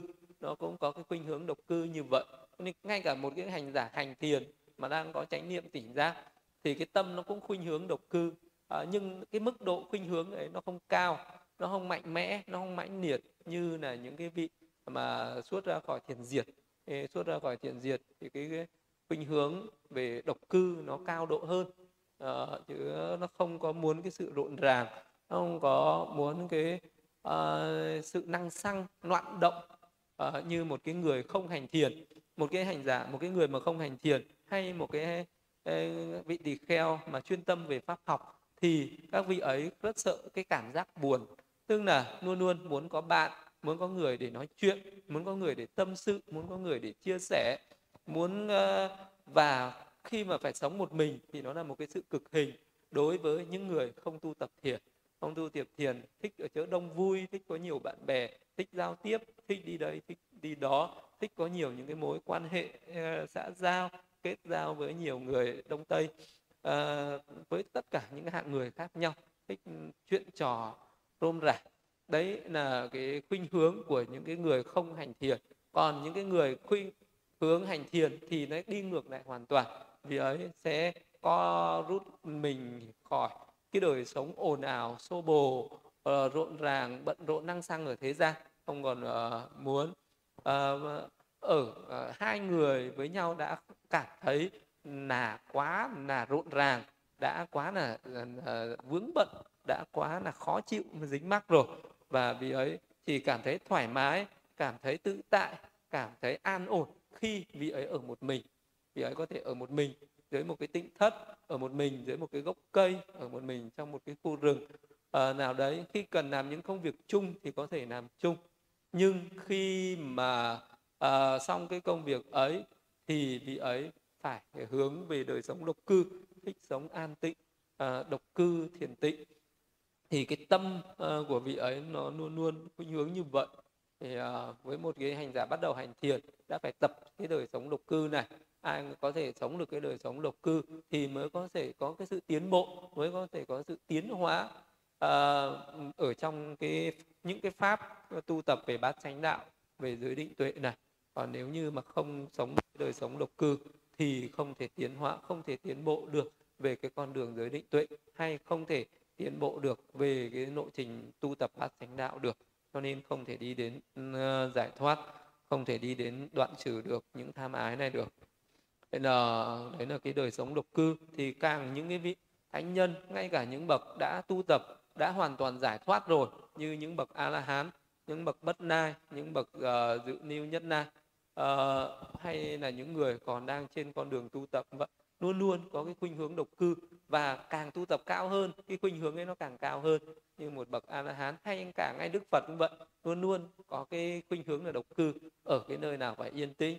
Ai mà cúng dường những cái tịnh xá gì thì đức phật luôn luôn dặn rằng à, các chư phật luôn luôn thích ở những cái nơi nhàn tịnh ở những cái nơi yên tĩnh ở những cái nơi vắng vẻ. Nếu như có một cái vị uh, cư sĩ nào đấy muốn thỉnh Đức Phật về cái ờ, ờ, nơi đến một cái quốc độ nào đó để hoàng pháp, để xây dựng tịnh xá thì Đức Phật cũng luôn luôn có cái lời nhắn nhủ ừ, căn dặn như thế. Đó là các Đức Phật thì luôn luôn ờ, thích sống ở những cái nơi yên tĩnh, vắng vẻ, tịch mịch để cho các vị cư sĩ ấy có xây dựng những cái ngôi tịnh xá, những cái chú xứ cho các vị tỳ kheo. Hay đức phật chú ngụ cũng phải lựa chọn những cái nơi nào yên tĩnh những cái nơi nào ít tiếng ồn ào uh, không có gần những cái nơi đông đúc uh, không có quá nhiều người qua nạn thì những cái nơi ấy mới phù hợp với những người tu tập cái giáo pháp hay là thực hành cái giáo pháp này của đức phật. Nên một cái trường học thì có thể ở cái nơi uh, ồn ào được nhưng trường thiền thì phải ở cái nơi thanh tịnh phải ở cái nơi yên tĩnh uh, vắng vẻ thì vị ấy mới có thể định tĩnh mới có thể nhất tâm được. Nên là vậy nên là à, ngay cả những bậc à, nậu tận rồi thì cái khuynh hướng độc cư cũng rất là cao càng cao cao hơn cả những cái bậc mà còn phiền não. Mà còn phiền não đôi khi lại không chịu được cái độc cư.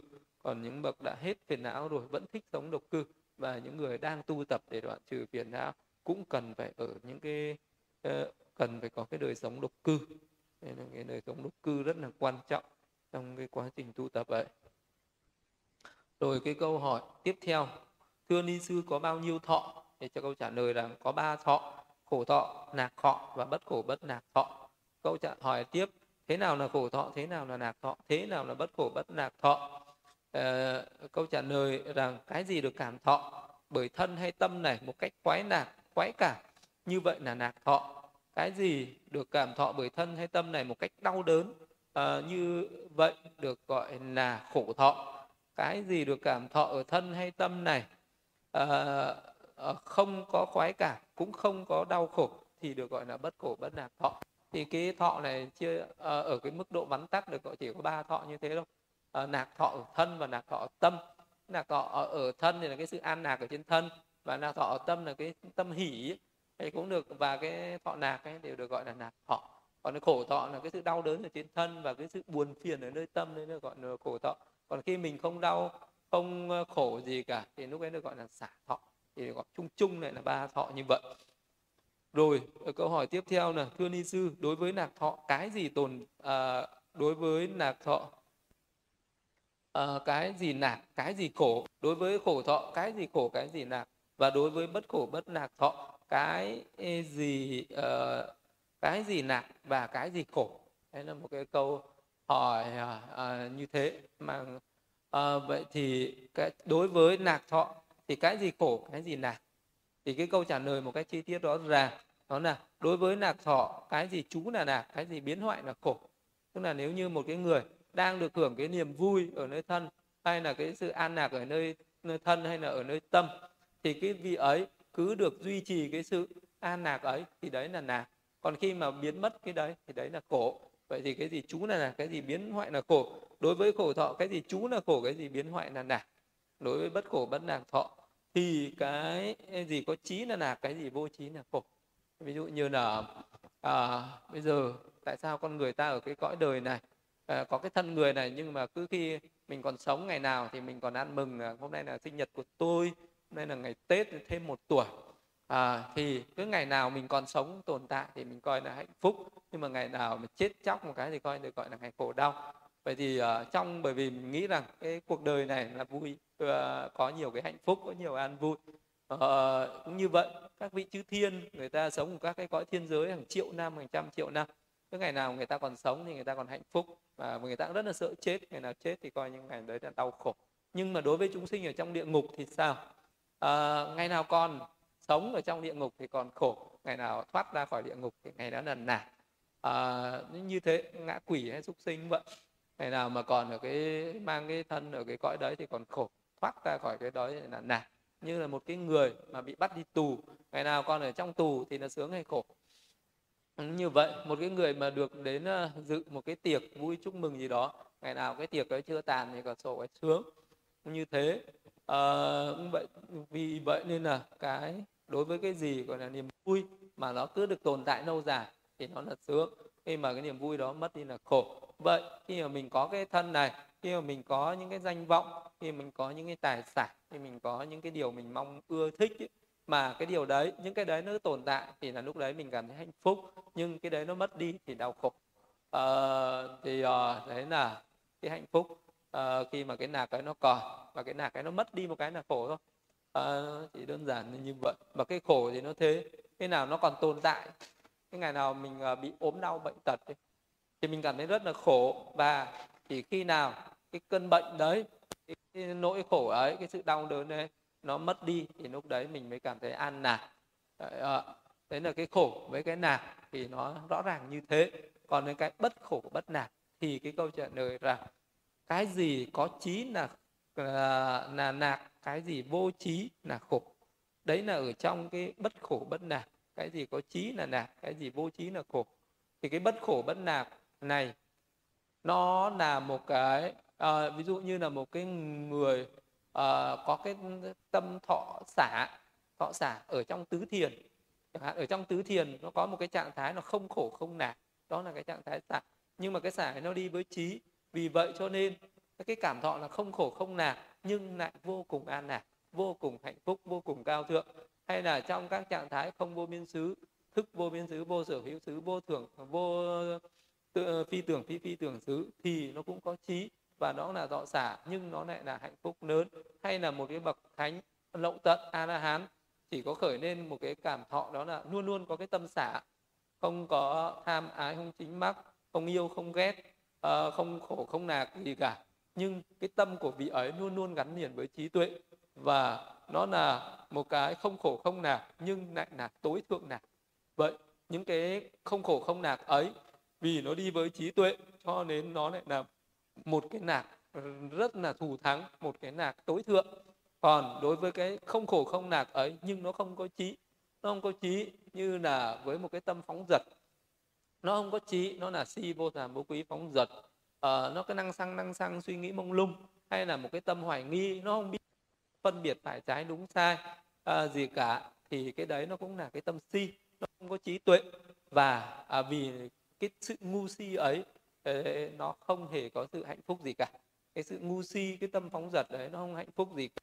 Cái tâm hoài nghi cái mà không hiểu biết uh, đấy nó không hạnh phúc gì cả. Thì nó cũng là uh, không khổ không nạc ấy nó cũng là một cái trạng thái không khổ không nạp ấy nhưng nó lại là hai trạng thái khác nhau hoàn toàn. Một cái không khổ không nạp uh, của một bậc trí nhân của một bậc thánh nhân uh, uh, thì rất là cao thượng thủ thắng. Một cái không khổ không nạp của những kẻ ngu si uh, mê muội không có trí uh, sống thờ ơ thản nhiên không biết uh, tốt xấu không biết uh, cái sự uh, nguy hiểm gì hết thì cái đấy cũng là không khổ không nạc nhưng lại là không khổ không nạc hạ nhiệt không khổ không nạc và uh, thấp kém. Uh, thì đấy cũng là một cái trạng thái không khổ không nạc nhưng nó khác nhau ở hai cái, cái sự đối lập nhau hoàn toàn như vậy. Rồi câu hỏi tiếp thưa ni sư trong thọ nạc có tùy miên gì tồn tại? Trong khổ thọ có tùy miên gì tồn tại và bất khổ bất nạc có tùy miên gì tồn tại? Thì câu trả lời rằng trong nạc thọ có tham tồn tại trong khổ thọ thì có sân tồn tại và trong bất khổ bất luộc có vô minh tồn tại. Thì cái này nó chỉ phù hợp nó với những người còn là phàm phu. Với một những người phàm phu thì khi mà có một cái thọ lạc gì khởi lên là tham ái với thọ lạc ấy à, à có một cái niềm vui gì khởi lên tham ái với niềm vui ấy à, à mắt thấy cảnh sắc đẹp cái là tham ái với cảnh sắc tai nghe âm thanh hay là tham ái với âm thanh suốt ngày nghe nhạc. À, rồi mũi người hương lưỡi nếm vị thân xúc chạm một cái gì cả ái có cái sự an lạc cái là chấp luôn vào đấy gọi là tham nó, nó gắn liền với cái nạc. Còn có một cái gì đó nó làm cho mình khó chịu làm cho mình đau đớn thì khởi lên cái sân hận tức giận. Cho nên là sân tồn tại đối với cái khổ. Còn cái bất khổ bất nạc có vô minh uh, nó tồn tại. Tức là đối với một cái trạng thái uh, tâm uh, si mê phóng dật đấy cái tâm ngu si thì nó cũng bất khổ bất nạc thì nó cũng là tâm xả. À, và nó luôn luôn đi kèm với cái sự uh, ni trí vô minh. Nhưng cái điều đó nó chỉ khởi lên ở với những người phàm phu chứ nó không à, không khởi lên ở đối với các bậc thánh. Cho nên cái câu lại hỏi này là thưa ni sư có phải tất cả nạc thọ có tham tùy miên tồn tại tất cả khổ thọ có thân tùy miên tồn tại tất cả bất khổ bất nạc thọ có vô minh tùy miên tồn tại? Thì câu trả lời là không hoàn toàn như thế không phải như uh, hoàn toàn như vậy uh, không phải như vậy. Uh, mà chỉ tùy thuộc vào một số uh, chứ không phải là cái ai cũng như thế. Rồi là câu hỏi tiếp thưa ni sư trong nạc thọ cái gì phải từ bỏ trong khổ thọ cái gì phải từ bỏ trong bất khổ bất lạc cái gì phải từ bỏ? Thì cũng cái câu trả lời là trong nạc thọ tham phải từ bỏ. Nếu mình có khởi lên cái tham cái nạc thọ gì đấy uh, thì cũng đừng có tham ái với cái nạc thọ ấy. Trong khổ thọ sân phải từ bỏ nếu như mình có đau khổ với một cái điều gì đó chớ khởi lên tâm sân. Trong bất khổ bất lạc vô minh phải từ bỏ. À, trong cái tâm xả thì đừng có khởi lên cái vô minh.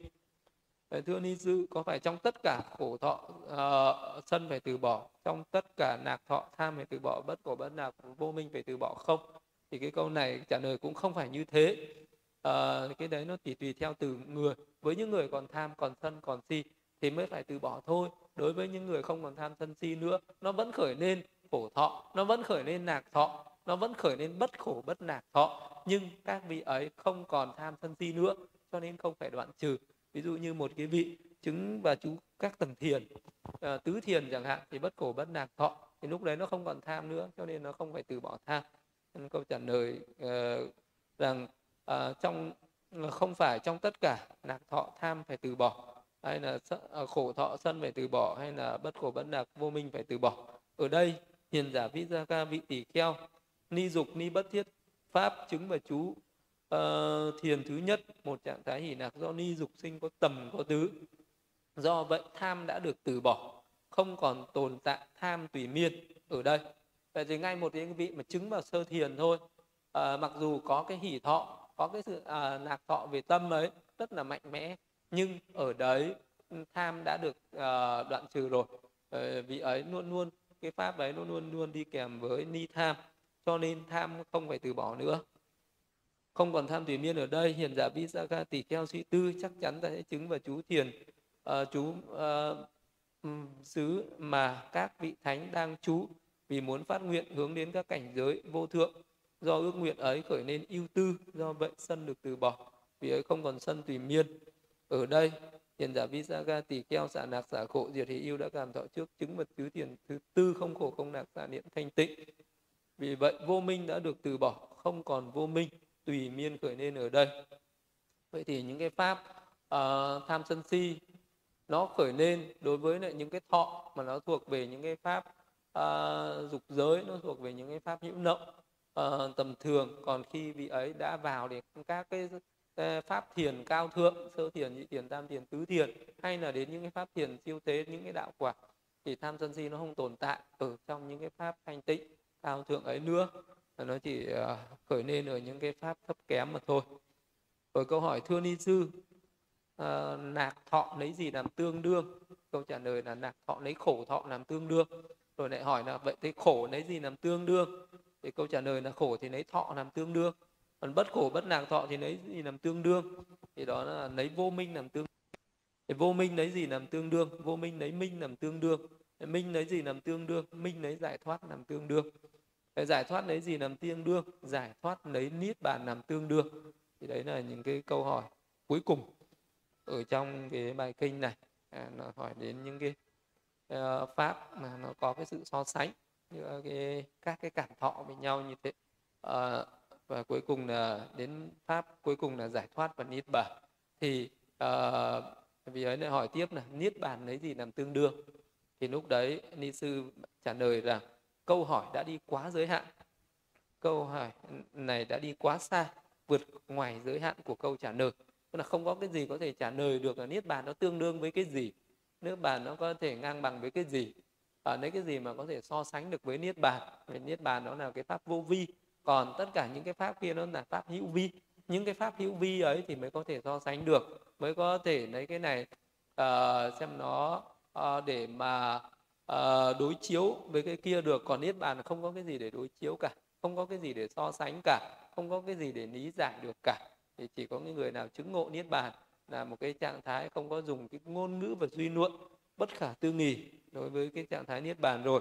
Nên là không có cái gì có thể so sánh với niết bàn được cho nên nó là câu hỏi ấy đã đi quá giới hạn đã đi quá xa vượt khỏi ngoài giới hạn của câu trả lời uh, rồi hiền giả Visaka nếu hiền giả muốn hãy đến chỗ Thế Tôn hỏi và hỏi ý nghĩa này và Thế Tôn trả lời như thế nào thì hãy thọ chỉ như vậy. Đây là cái câu trả lời của tỷ kheo ni Thamadina. Rồi nam cư sĩ ấy sau khi hoan họ uh, sau khi hoan hỷ tín thọ lời dạy của tỷ kheo ni thamadina từ chỗ ngồi đứng dậy hành lễ tỳ kheo ni thamadina thân bên phải hướng về phía tỳ kheo ni rồi từ biệt. Và vì ấy đi đến chỗ đức thế tôn. Sau khi đến đảnh lễ thế tôn ngồi xuống một bên. Ngồi xuống một bên nam cư sĩ visakha thuật lại cho đức thế tôn nghe tất cả những cái câu chuyện đàm đạo với tỳ kheo ni tham má đin ná khi nghe nói như vậy đức uh, thế tôn nói với nam cư sĩ visakha này visakha Tỳ kheo ni tham má đi ná là bậc hiền trí. Này visakha Tỳ kheo ni tham má đi ná là bậc đại tuệ. Này visakha nếu ông hỏi ta ý nghĩa ấy ta cũng trả lời như Tỳ kheo ni tham má đi đá trả lời. Ông đối với nghĩa này hãy như vậy mà thọ chỉ. Đức thế tôn thuyết giảng như vậy nam cư sĩ visakha hoan hỷ tín thọ lời dạy của đức thế tôn. Đấy là kết thúc cái uh, nội dung của cái bài kinh uh, là tiểu kinh phương Quả thứ 44 đến đây là hoàn tất.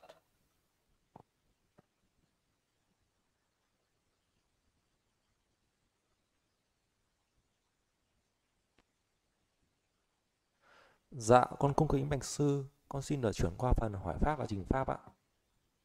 Dạ, con thưa sư, hôm nay có tổng cộng 15 câu hỏi ạ.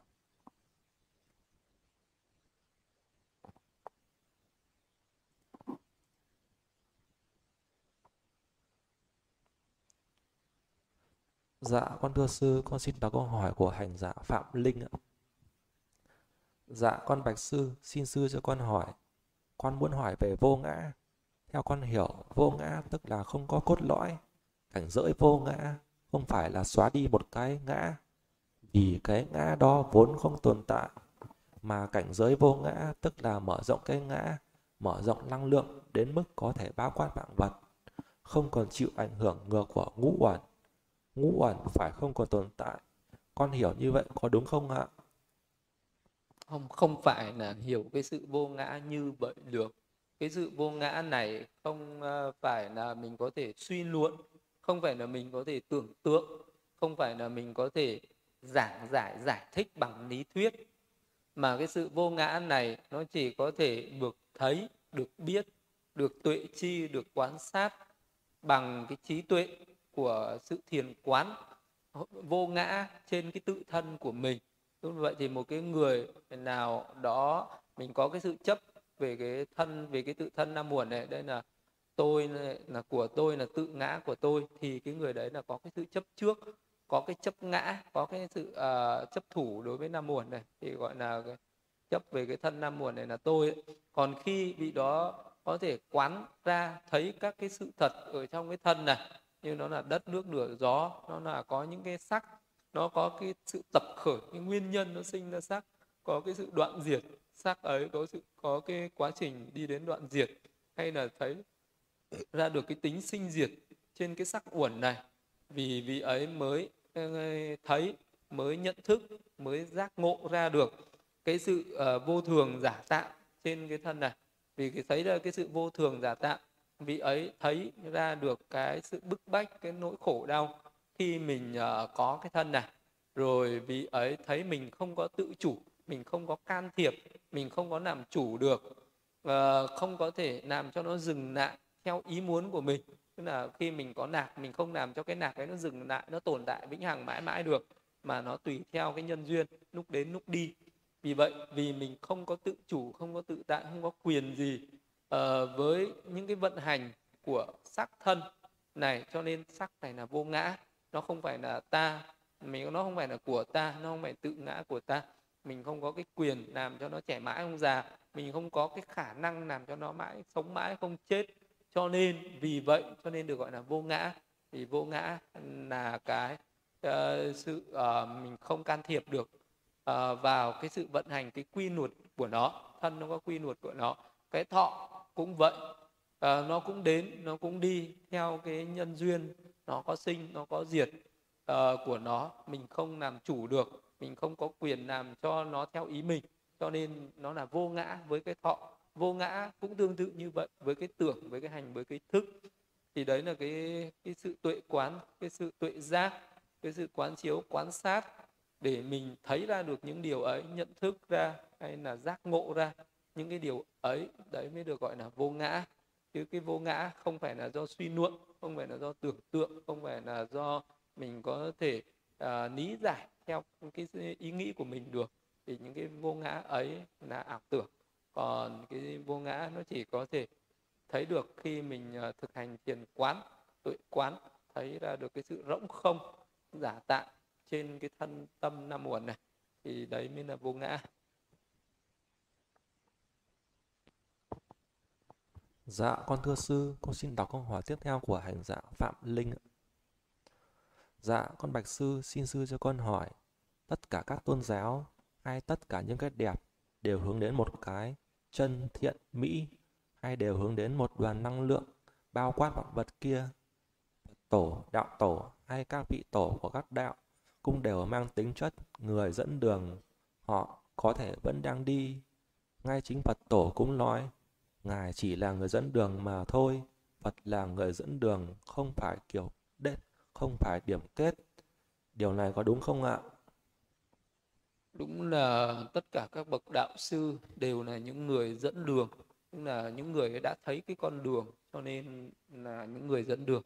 Thì những người dẫn đường có nhiều hạng người khác nhau.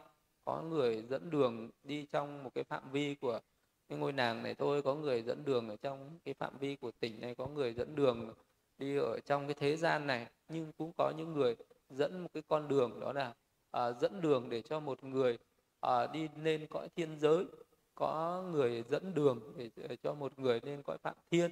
Và à, có những cái người dẫn đường đúng có người dẫn đường sai nhé có người dẫn đường khiến cho người ta đi vào cái chỗ nguy hiểm. Tức là có những người không biết đường nhưng mà tự đứng ra nhận là tôi biết đường đi theo tôi. Rồi cuối cùng cùng rơi vào hố sâu à, vực thẳm cùng rơi vào địa ngục ngã quỷ súc sinh. Còn đối với đức phật là một bậc dẫn đường đi đến uh, niết bàn đi đến giải thoát đi đến giác ngộ đi đến chấm dứt cái vòng luân hồi tái sinh đi ra khỏi cái tam giới này.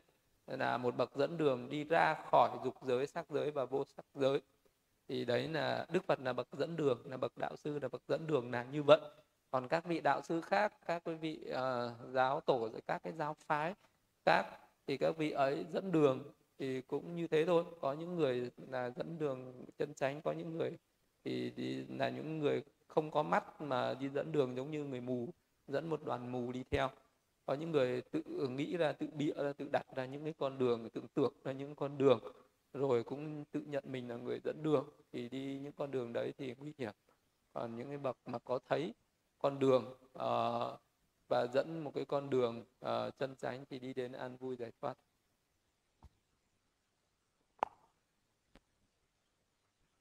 Dạ con thưa sư, con xin đọc câu hỏi tiếp theo của hành giả Phạm Linh ạ. Dạ con bạch sư, xin sư cho con hỏi, người ta giảng cách để đạt được hạnh phúc, đạt được niềm vui, nếu theo đạo Phật sẽ được như này, không theo sẽ bị thế kia. Con không biết liệu nó có đúng không ạ? Con có thể hiểu niềm vui và hạnh phúc mà Phật nói đến chính là sự yên vui trong tâm, tức là sự yên vui bình lặng như nước. Liệu những điều vui và hạnh phúc trong những bài giảng có phải là cái đó không ạ? Cái niềm vui và niềm hạnh phúc nó có nhiều những cái mức độ khác nhau. À, có những cái hạnh phúc, có những niềm vui hạnh phúc nó uh, nó có thể uh, mình uh, thấy được ở ngay hiện tại này cũng có những cái niềm vui hạnh phúc nó rất là thâm sâu chỉ người nào đã đạt đến mới có thể uh, cảm nhận được mà chứ một cái người mình chưa đạt đến mình không thể cảm nhận được. Có nhiều cái mức độ nhiều cái niềm vui. Thì đúng là cái giáo pháp đức phật tại sẽ có uh, chỉ cho mình thoát khổ đau. Cứ thoát khổ đến đâu thì cái niềm vui nó đạt được đến đấy. Như là một cái người bệnh nhân người ta đang đau đớn khổ đau. Thì cái người bác sĩ điều trị cho người ta khỏi được cái cái nỗi khổ đến đâu thì người ta sẽ có cái sự an vui đến đấy. Người ta có sự an lạc đến đấy. Vậy những cái chúng sinh ở trong thế gian này bị những cái phiền não nó chi phối thì cứ bớt được phiền não đâu thì ăn vui đấy. Một cái người đang sân hận mà thực hành một cái pháp nó tiêu tan sân hận đấy đi thì ngay lúc đấy có niềm vui. Một cái người đang bị tham dục chi phối mà thực hành một cái pháp tiêu tan được cái tham dục ấy đi thì có niềm vui nó sẽ đến. Thì có những cái niềm vui ở hiện tại có những cái niềm vui ở tương lai hay là có những cái niềm vui ở cái uh, chúng sinh mà khi chết rồi mà đọa vào địa ngục ấy mà một nỗi khổ một cái người mà được sinh về thiên giới đó là một cái niềm vui. Hay là ở một cái tâm của người ta cũng vậy. Khi mà người ta uh, có được cái tâm uh, định tĩnh không còn những cái, cái phiền não nó chi phối người ta chứng vào các tầng thiền nó gọi là một trạng thái hỉ nạc do ni dục sinh với tầm với tứ. Hay là một cái trạng thái hỉ nạc do định sinh không tầm không tứ nội tình nhất tâm. Một cái trạng thái uh, ni hỷ chú xả à, chứng tam thiền uh, thì có nạc với nhất tâm thuần thọ nạc. Hay một cái trạng thái uh, không nạc không khổ thuần thọ xả. Thì cũng là một cái trạng thái định tính ấy hay là một cái người chứng các cái đạo quả sơ quả nhị quả tam quả tứ quả đoạn trừ vĩnh viễn những phiền não ấy không làm cho nó khởi nê. Thì cái, cái chú ở trong những cái pháp thiền uh, chứng hay pháp cái pháp thiền quả ấy vị ấy lại cảm thọ những cái cảm giác an lạc những cái sự hạnh phúc những cái sự an vui tối thượng uh, mà có nói ra một cái người chưa đạt đến cũng không hiểu được. Vậy thì phải uh, đạt đến những cái mức độ như thế thì mình mới có thể hiểu được. Thì cái pháp của phật là như thế cái sự an lạc tối thượng nhất là khi nào mình đạt được cái tâm bất động một cái tâm mà không còn uh, bị dao động như là xúc phạm à, xúc chạm các cái pháp thế gian tâm không động không sầu tự tại và vô nhiễm thì đấy được gọi là cái sự hạnh phúc cái phước này cái sự an vui tối thượng nhất. À, thì những, những cái đấy thì mình nghe trên lý thuyết thì nó hời hợt thế thôi nhưng mà mình muốn hiểu đó mình phải phải tự mình thực hành và trải nghiệm qua thì mình mới có thể biết được cái nạc đó cái vui đó cái hạnh phúc đó nó như thế nào.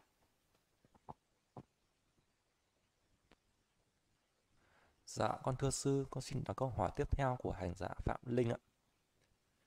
Dạ, con bạch sư xin sư cho con hỏi, đi tu là học cách buông bỏ. Vậy việc mong muốn mình tu để đạt được phước lành cho kiếp sau, tu để mình có chỗ đứng cao hơn, đây phải chăng là đi ngược lại với giáo lý không ạ?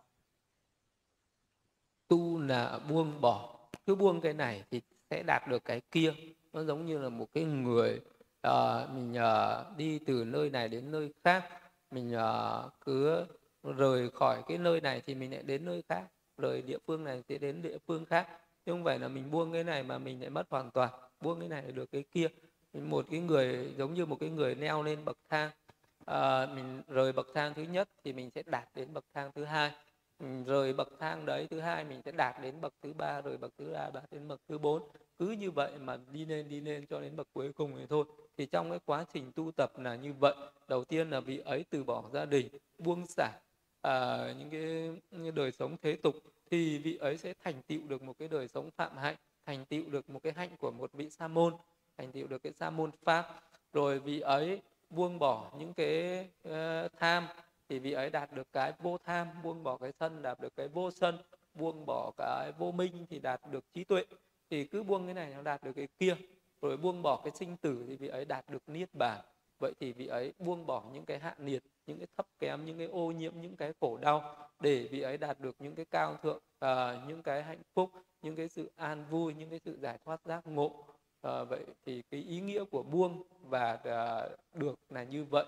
Thì, uh, thì đấy là cái ý nghĩa của cái buông. Uh, càng buông nhiều thì càng được nhiều chứ không phải là buông mà để mình buông để mình rơi xuống mà cái này là buông để mình à, thăng tiến để mình tiến hóa mình tiến lên thì đấy là cái ý nghĩa của buông xả à, là thế Dạ, con thưa sư, con xin đọc câu hỏi tiếp theo của hành giả Phạm Linh ạ. Dạ, con bạch sư xin sư cho con hỏi, con không biết con có thể đến chùa để chạm đến thực tế không ạ? Con xin tri ân sư ạ. Có thể đến được, mình có thể đến ờ, nhất là những cái chùa mà uh, tiếp nhận uh, tất cả mọi người đến tu tập thiền uh, để có thể uh, trải nghiệm những cái đời sống tu tập uh, thực tế nhất đến chùa Phúc Minh nhỉ? thôn Na Nguyễn xã Minh Quang huyện Vũ Thư tỉnh Thái Bình nhỉ? tiếp nhận đến tu tập lúc nào cũng được Dạ, con thưa sư, con xin đọc câu hỏi tiếp theo. Con xin đọc câu hỏi của hành giả Nguyễn Phượng ạ. Bạch sư xin dư cho con hỏi, con là Phật tử tại gia và ăn chay hàng ngày, nhưng con vẫn phải làm thịt cá cho gia đình ăn. Vậy việc con ăn chay giữ giới có còn chút lợi ích nào cho mình không ạ? Con xin sư chỉ dạy cho con được biết. Con xin tri ân sư ạ. Ăn chay như vậy chả có cái lợi ích gì.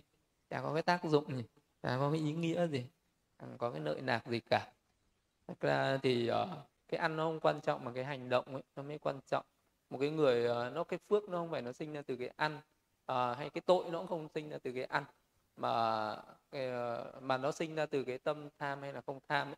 ví dụ mình ăn chay mà mình tham với cái món ăn chay nó vẫn sinh ra cái bất thiện nhá à, mình ăn chay mà cái món nó không ngon mình tức giận với món này là sinh ra sân nhá hay là à, mình không được ăn những cái món chay như mình muốn nó vẫn sinh ra sân hận nhá. mình ăn rồi mình tưởng là ăn này là là là tu tập giỏi lắm này đấy là si mê tà kiến nhá ăn chay ờ, không phải đã làm một pháp môn gì cao quý hết. À, còn cái hành động mình sát sinh ấy, mình làm những cái món ăn đấy mà mình giết mổ những cái con vật nó còn đang có mạng sống ấy mình tước đoạt mạng sống của nó để mình làm thức ăn thì cái hành động đấy là tạo ra ác nghiệp tạo ra tội lỗi dù mình làm mình không ăn thì cái tội đấy mình gánh hết. Những người ăn kia người ta trả cả. Vậy thì uh, tất cả những cái tội lỗi do mình uh, đã làm những cái món đấy thì mình gánh. Còn những cái người ăn không ai gánh gì hết. Ờ, ăn ờ, vì vậy cho nên là mình ăn ờ, cái gì cũng không quan trọng. Mà quan trọng là cái việc làm ấy. Mình làm cái món ăn đó nó uh, có tạo ra bất thiện hay không hay là thiện. Thì uh, nếu như mình làm mà mình mua sẵn người ta làm sẵn rồi người ta giết mổ rồi mình làm thì không có tội gì. Còn nếu mình trực tiếp giết mổ thì mình gánh hết tội nốt. Còn ăn thì nó quan trọng là trong cái lúc mình ăn ấy mình phải quán ăn đấy là đất nước nửa gió ăn vào để nuôi cái đất nước nửa gió cái thân này thôi. Để mình ni tham ni sân và không có si mê kiến ngã mạn gì với cái ăn đó thì nó mới không có tội. Còn nếu mình ăn mình còn tham còn sân còn si với cái thức ăn đó thì ăn cái gì nó cũng thành tội. Dạ, con thưa sư, con xin đặt câu hỏi của hành giả Giao Ngã Kính thưa sư, xin sư cho con hỏi. Theo con được biết là tỷ kheo ly chỉ được xuất ra một lần. Vậy Sajini, tu nữ, có được xuất ra nhiều lần không ạ?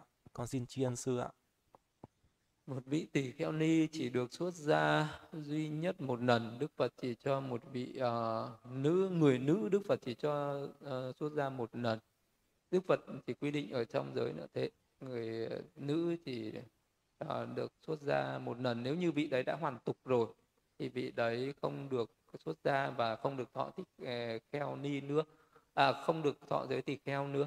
Nhưng còn là tu nữ với nệ tỳ kheo à với nệ sa di thì uh, thì vẫn được uh, thì vẫn được uh, xuất gia đã như như là cái vị đấy đã xuất gia hoàn tục một vị ni đã xuất gia rồi mà vì một cái duyên cớ gì đó mà hoàn tục thì muốn trở lại xuất gia chỉ được thọ sa di thôi không được thọ tỳ kheo lần thứ hai. Người nào thọ tỳ kheo đến lần thứ hai là không đúng hay là vị đấy phạm các cái tội bất cũng trụ rồi thì vị ấy sẽ chỉ được uh, thọ sa di lại thôi không được uh, thọ tỳ kheo ni lại nữa. Thì đấy là cái pháp ờ, về tỳ kheo ni như vậy. Còn pháp tu nữ tu nữ thì cũng tương đương với tỳ kheo ni vì tỳ kheo ni là 10 giới mà tu nữ thì cũng chỉ có 10 giới. Cho nên tu nữ bây giờ rất giống với mẹ ni à sa di ni thời xưa thì là cái giới nó bằng nhau. À, và vì uh, bây giờ thì ờ, không có cái người truyền uh, không còn vị tỷ kheo ni truyền thừa như ngày xưa thì bây giờ bên nguyên thủy thì chỉ có tu nữ thôi chứ không có tỷ kheo ni. Ê, nên là tỷ kheo ni bây giờ uh, tu nữ thời giờ cũng giống như tỷ kheo ni thời xưa vậy. Nên là không được thọ tỷ kheo nhưng mà là sa di thì vẫn xuất ra lại nhiều lần được. Dạ, con thưa sư, con xin đọc câu hỏi của hành giả Giao Nga. Con xin đánh lễ sư ạ, xin, xin sư cho con hỏi.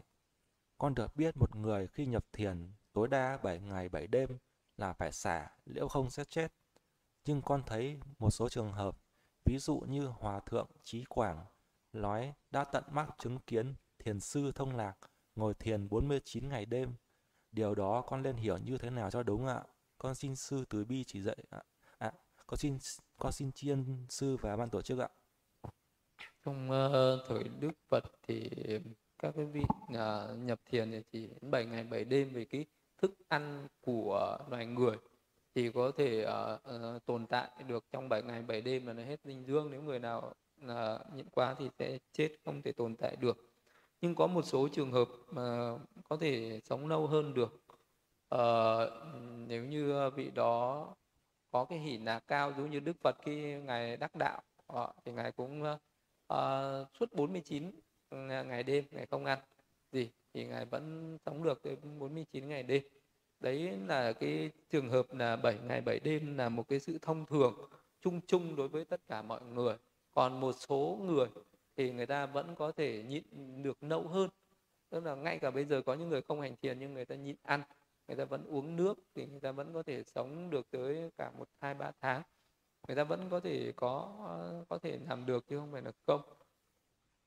Thì có một số người thì ờ, có cái sức ờ, khỏe nó phi thường hơn à, thì vẫn vẫn sống thêm được. Và có một số người thì có được các vị chư thiên người ta tẩm những cái dinh dưỡng ăn của chư thiên vào. Như là có những người uh, khi mà bữa ăn, có các vị chư thiên người ta cho những cái vật thực, cái thức ăn của chư thiên vào cái bữa ăn đó. Thì cái chức ăn của chư thiên sẽ khiến cho vị đó sống lâu được từ một tháng đến 3 tháng. Vậy nên là một người người ta có thể nhịn được đến 3 tháng cũng có thể nhịn được. Có thể là do người ta ăn cái thức ăn mà chư thiên người ta đã cho thức ăn vào. Như đức phật thì à, hàng ngày vẫn luôn có các vị chư thiên cúng dường các thức ăn. Khi ăn thì các chư thiên cho thức ăn vào, thức ăn thông thường khác cho nên đức phật có thể sống được rất là nhịn được rất là lâu.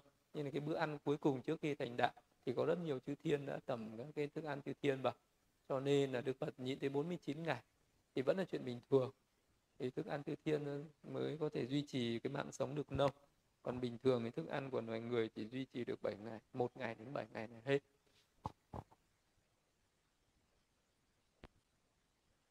Dạ con thưa sư, con xin đọc câu hỏi của hành giả Tâm Nguyễn. Con kính con kính đảnh lễ sư, xin sư cho con hỏi. Nếu một hành giả tu chứng được tứ thiền, đề mục hơi thở, sau đó vị ấy thực hành tiếp đề mục ca si lá trắng, thì vị ấy có chứng được các bậc thiền của vô sắc giới không ạ? Con xin tri ân sư ạ.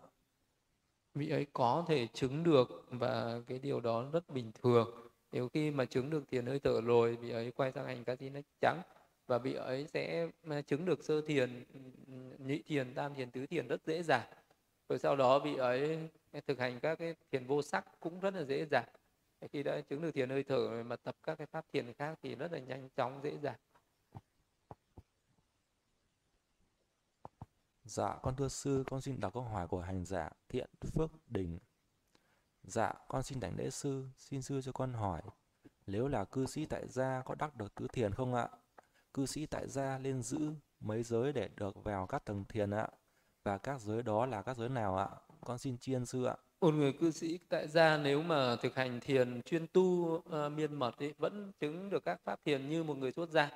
À, chứ cái sự chứng thiền nó không có phân biệt là chỉ có người uh, tại gia mới chứng được mà hay là người xuất gia mới chứng được mà tại gia không chứng được mà cái sự chứng đắc là như nhau và miễn là vị đó nếu đã là trong cái quá trình thực hành để chứng đắc thiền ấy thì vị đó phải giữ ừ, ít nhất là phải được tám giới là cái giới căn bản uh, bắt con trai giới đó.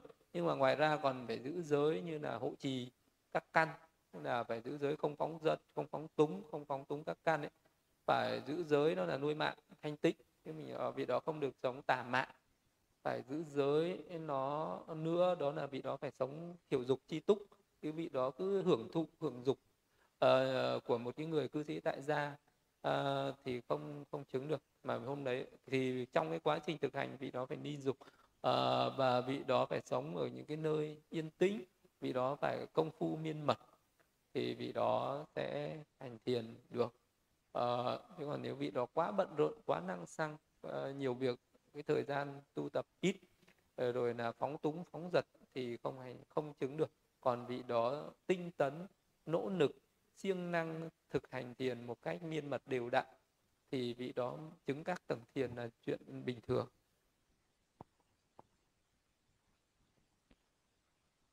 Dạ, con thưa sư, con xin đọc câu hỏi của hành giả sen trắng ạ. Dạ con thưa sư, một hành giả có suy nghĩ, cứ thiền nhiều ta sẽ cảm thấy hỷ lạc, tâm lại rất muốn được xuất gia, mà đi xuất gia thì chắc chắn gia đình không đồng ý, họ cũng thương con mình còn bé, dưới 10, dưới 10 tuổi ạ. Và họ ít tiền hơn, họ cũng sợ xuất đi xuất ra không tìm được một chú xứ thực hành đúng pháp ạ. Như vậy với suy nghĩ này, họ có đang sai lầm không thưa sư? Con xin tri ân sư ạ. Ờ, với một người mà ờ, không không hiểu pháp thì thì khi con cái đi tu thì dù còn nhỏ người ta giữ lớn người ta giữ. Giữ đấy là do cái tham ái do cái sự chấp thủ.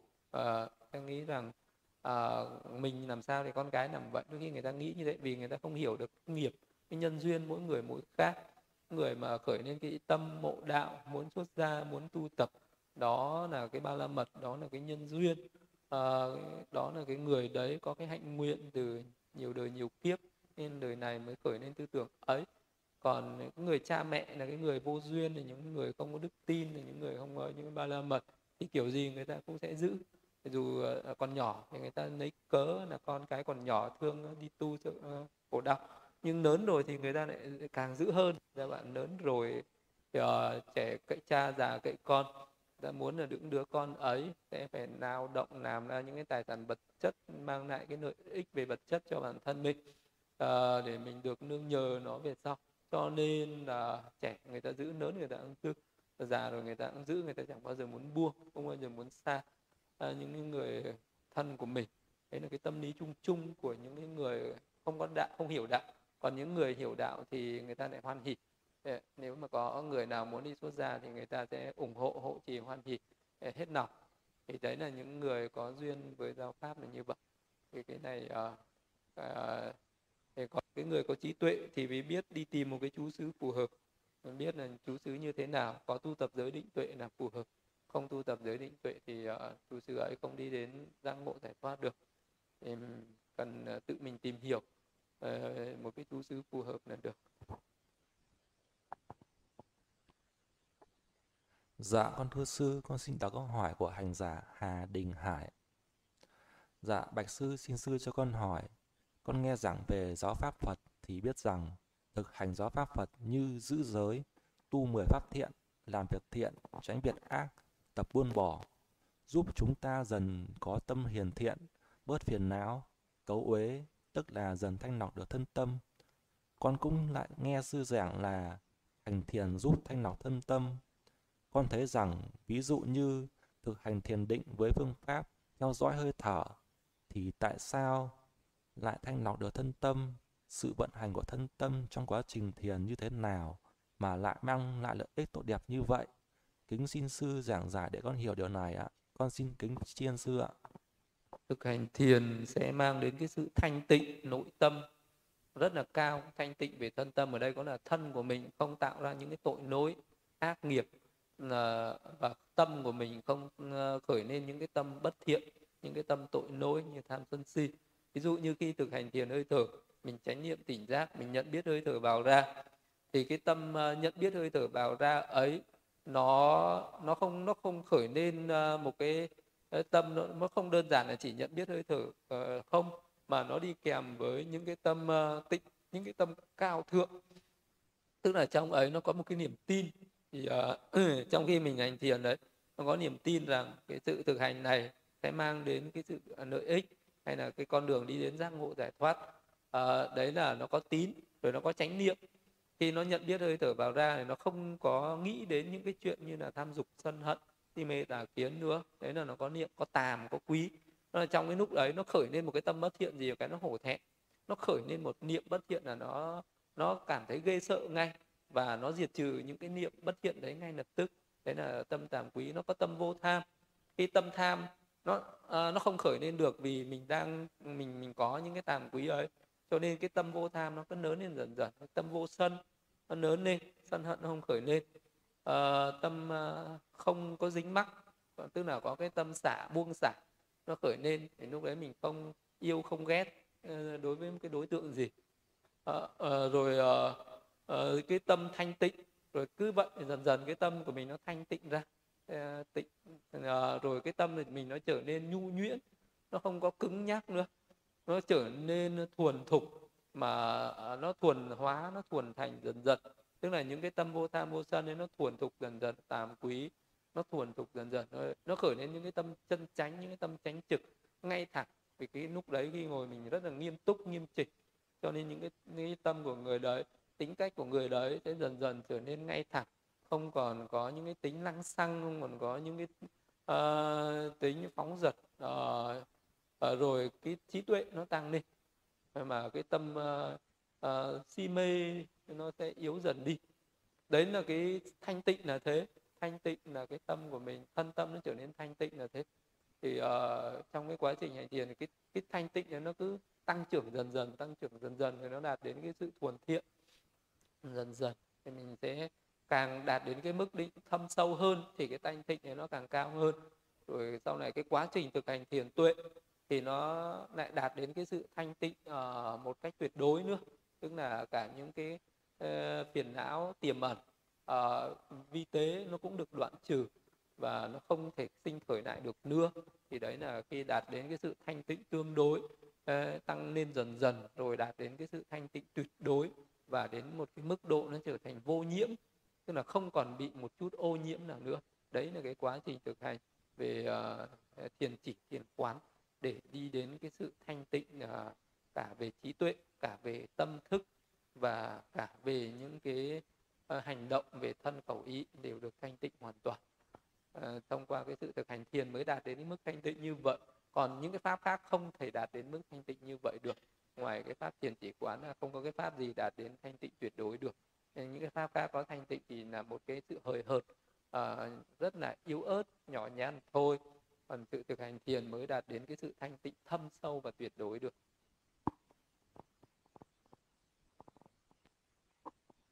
Dạ, con thưa sư, con xin đặt câu hỏi của hành giả Thiện Phước Đình. Dạ, thưa sư, xin sư cho con hỏi, nghề bán bảo hiểm nhân thọ có phải là nghề tà mạng không ạ? Nghề này có tạo ra phước hay làm mất phước không ạ? Con hay nghĩ nghề bán bảo hiểm là tà mạng, như vậy có phải là tàng kiến không ạ? Con xin sư giúp con phân biệt nghề tà mạng và tránh mạng ạ. Con xin cảm ơn sư ạ. Cái nghề này thì sư không có biết, sư không trải nghiệm qua, sư cũng không hiểu cái nghề đấy cái nội tình cái công việc cái ý nghĩa công việc hay là sự uh, cái, cái cái công việc hàng ngày mình làm những cái gì thì sư không biết nên sư không biết là nó có thuộc về tà mạng hay tránh mạng thì bây giờ mình chỉ cần hiểu là những cái nghề tà mạng này cái gì mình có cái sự lừa dối có cái sự không chân thật có cái sự lừa gạt người khác để lấy lợi ích cho mình và có cái sự tổn hại đến người khác. Mình chỉ cần hiểu như thế. Uh, thì mình biết đó là tà. Tà vì một cái gì đó nó không chân chánh. Ví dụ như một cái người người ta uh, xem uh, ngày giờ tốt xấu mà thực tế ra thì chẳng có cái ngày tốt ngày xấu nào cả. Ngày nào làm việc thiện là ngày tốt ngày nào làm việc ác là ngày xấu nhưng người ta tự bịa đặt ra những cái uh, không thật đấy để người ta đi mê hoặc mỹ hoặc lòng người ấy thì những cái đấy là, gọi là, tà. Là người ta lấy cái tiền của người khác bằng cái sự lừa dối đấy, thì đấy được gọi là tà mạng. Vì người ta nuôi sống mình bằng cái những cái việc làm dối trá đấy, nên được gọi là tà. Như là đi cầu xin cúng bái cho người ta, cầu an, cầu siêu mà an có an thật không, siêu siêu thật không, mà nó ở cái hành động, cái thiện nghiệp, ác nghiệp người ta. Chứ đâu có phải là mình cầu mà tạo ra phúc, ra tội cho người ta được đâu. Người làm cái việc đấy, lấy công uh, bằng cái việc đấy nuôi sống mình bằng cái việc đấy nên mới gọi là tà. Vậy thì các cái nghề nghiệp khác cũng thế. Nhưng mà mình uh, có một cái nghề gì đó nó không chân chánh mà đi lừa đảo lừa gạt lừa dối người khác để làm lợi nào cho mình có sự tổn hại uh, uh, đến người khác và sống bằng cái nghề đấy mới gọi là tà mạng Dạ, con thưa sư, con xin đọc câu hỏi của hành giả Tuệ Đăng ạ. Con kính đảnh lễ sư, xin sư cho con hỏi. Con chưa bao giờ thiền Phật giáo, con là người sân nhiều và tạm niệm cũng nhiều, thì lên thiền đề mục nào và bắt đầu ra sao ạ? Con xin tri ân sư ạ. Nếu mà sân nhiều thì mình thực hành pháp thiền đại giải tâm từ, ờ, nhắm mắt lại, hình dung ra ờ, một đám đông người hay một cái người mình kính trọng hay một đám đông người nào đấy niệm cái câu là cầu mong cho những người hiền thiện này được an vui hạnh phúc phải cứ niệm niệm niệm liên tục liên tục như thế 30 phút hay một tiếng hoặc hai tiếng ba tiếng gì đó tùy theo. Hoặc là ờ, niệm ờ, ờ, cái giải tâm từ đấy khoảng 30 phút rồi mình chú tâm về hơi thở cho tâm mình định tĩnh ở trên hơi thở ấy. Thì, thì đấy cũng là cái thực thực hành liên tục đều đặn miên mật. Để khi nó thuần thục rồi thì tâm sân nó không khởi lên nữa.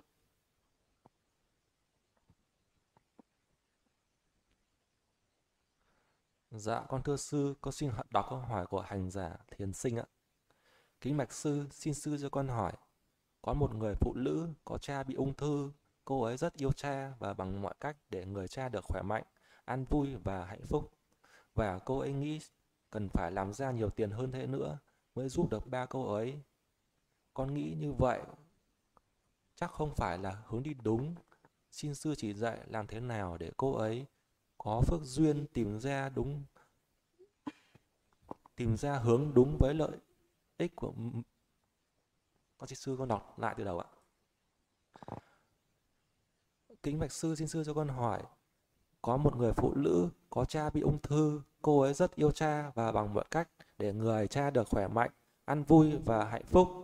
Và cô ấy nghĩ rằng cần phải làm ra nhiều tiền hơn thế nữa mới giúp được ba cô ấy nhất có thể con nghĩ như vậy chắc không phải là hướng đi đúng. Xin sư chỉ dạy làm thế nào để cô ấy phước duyên tìm ra hướng đi đúng với lợi mình lợi cha cô ấy và rộng hơn nữa lợi chúng sinh và nuôi trường thưa sư. Con xin cung kính tri ân sư ạ. Ờ, thì uh, cái bệnh ung thư là một cái bệnh ờ, khó chữa thì ờ, thực ra người ta uh, bị bệnh đôi khi nó là do nghiệp. Có những bệnh như ung thư có người chữa được có người không chữa được nhưng mà có chữa được bệnh này thì nó sinh ra rồi cuối cùng thì cũng phải chết. Không chết vì cái nguyên nhân này cũng chết vì nguyên nhân khác mà thôi. Vậy một cái người có trí tuệ thì cái quan trọng đó là ừ, để hiểu được rằng cái ờ, sau khi chết rồi có được hạnh phúc an vui hay là khổ đau. Nếu như có sống thêm được một, một năm hay mười năm hai mươi năm nữa nhưng đến lúc chết thì vào địa ngục sinh làm súc sinh sinh làm ngã quỷ thì có sống thêm một thời gian nữa cũng chẳng có ý nghĩa gì. Hay là có những người thì có thể sống thêm một ngày hai ngày à, một tuần hai tuần một tháng một năm nữa có thể sống thêm một thời gian ngắn nữa thôi. Nhưng mà tạo ra được cái nhân để đi đến cái sự an vui giống như là được sinh về thiên giới hay được sinh lại làm người sống lâu mạnh khỏe an vui sắc đẹp trí tuệ ấy, thì cái điều đó còn tốt hơn. Vậy thì quan trọng là những ngày nào còn sống uh, còn uh, tồn được ngày nào. Thì những cái ngày ấy là những biết uh, hướng về những cái việc thiện đấy ví dụ như là cô ấy mà thương cha thì chỉ cần khuyên cha hướng thiện hướng thiện bằng cách nào đó là bằng cách nào biết bố thí biết giữ giới. Nên là còn sống ngày nào đi làm những việc phước như là biết đi bố thí này biết đi uh, đảnh lễ cung kính những bậc uh, có đức có đức hạnh trí tuệ như là đỉnh lễ phật pháp tăng này. Uh, có niềm tin vào nghiệp uh, quả. Tức là niềm tin rằng mình làm việc thiện thì mình sẽ được hưởng phước. Mình làm việc ác thì sẽ chịu quả báo này. Có cái sự giữ giới giữ năm giới hay là bắt quan trai giới. Có cái sự tụng kinh có sự nghe pháp có sự ngồi thiền. Tức là bây giờ còn sống được ngày nào mà làm được những việc ấy? Bố thí giữ giới lễ phật tụng kinh nghe pháp ngồi thiền. Ấy thì có sống thêm được một ngày nữa. Cũng còn hơn là sống thêm 100 năm nữa mà không biết bố thí không biết giữ giới không biết lễ phật không biết tụng kinh nghe pháp ngồi thiền thì có sống đến ờ, uh, 100 năm nữa thì sau lại cũng chẳng có ích lợi gì. Còn sống được một ngày hai ngày mà hướng được uh, những cái pháp cao thượng ấy thì um, còn quý hơn rất nhiều. Đấy là người có trí tuệ thì sẽ biết là tạo ra cái nhân chứ không có tham cầu hưởng cái quả. Và tạo ra cái nhân này uh, thì sau này sẽ có quả này còn cứ tham hưởng quả mà không chịu uh, tạo nhân thì đó chỉ là một cái sự mà hiếu thảo một cách hời hợt không có trí tuệ ờ, hiếu thảo một cách ngu si mê muội. Uh, thì đấy là cái, cái, cái sự hiếu thảo của người ni không có trí. Còn những người có trí thì biết biết tạo những cái nhân lành thì tốt hơn. Dạ con thưa sư, các câu hỏi trong ngày hôm nay đã trả lời hết ạ. Mọi người hồi hướng. Idame bunyam asawakadam vaham hotu Idame bunyam nidbanasa pachadu hotu mama punya bagam sapa sathanam pachemi tesabe menamam punya bagam napandu sadu sadu sadu.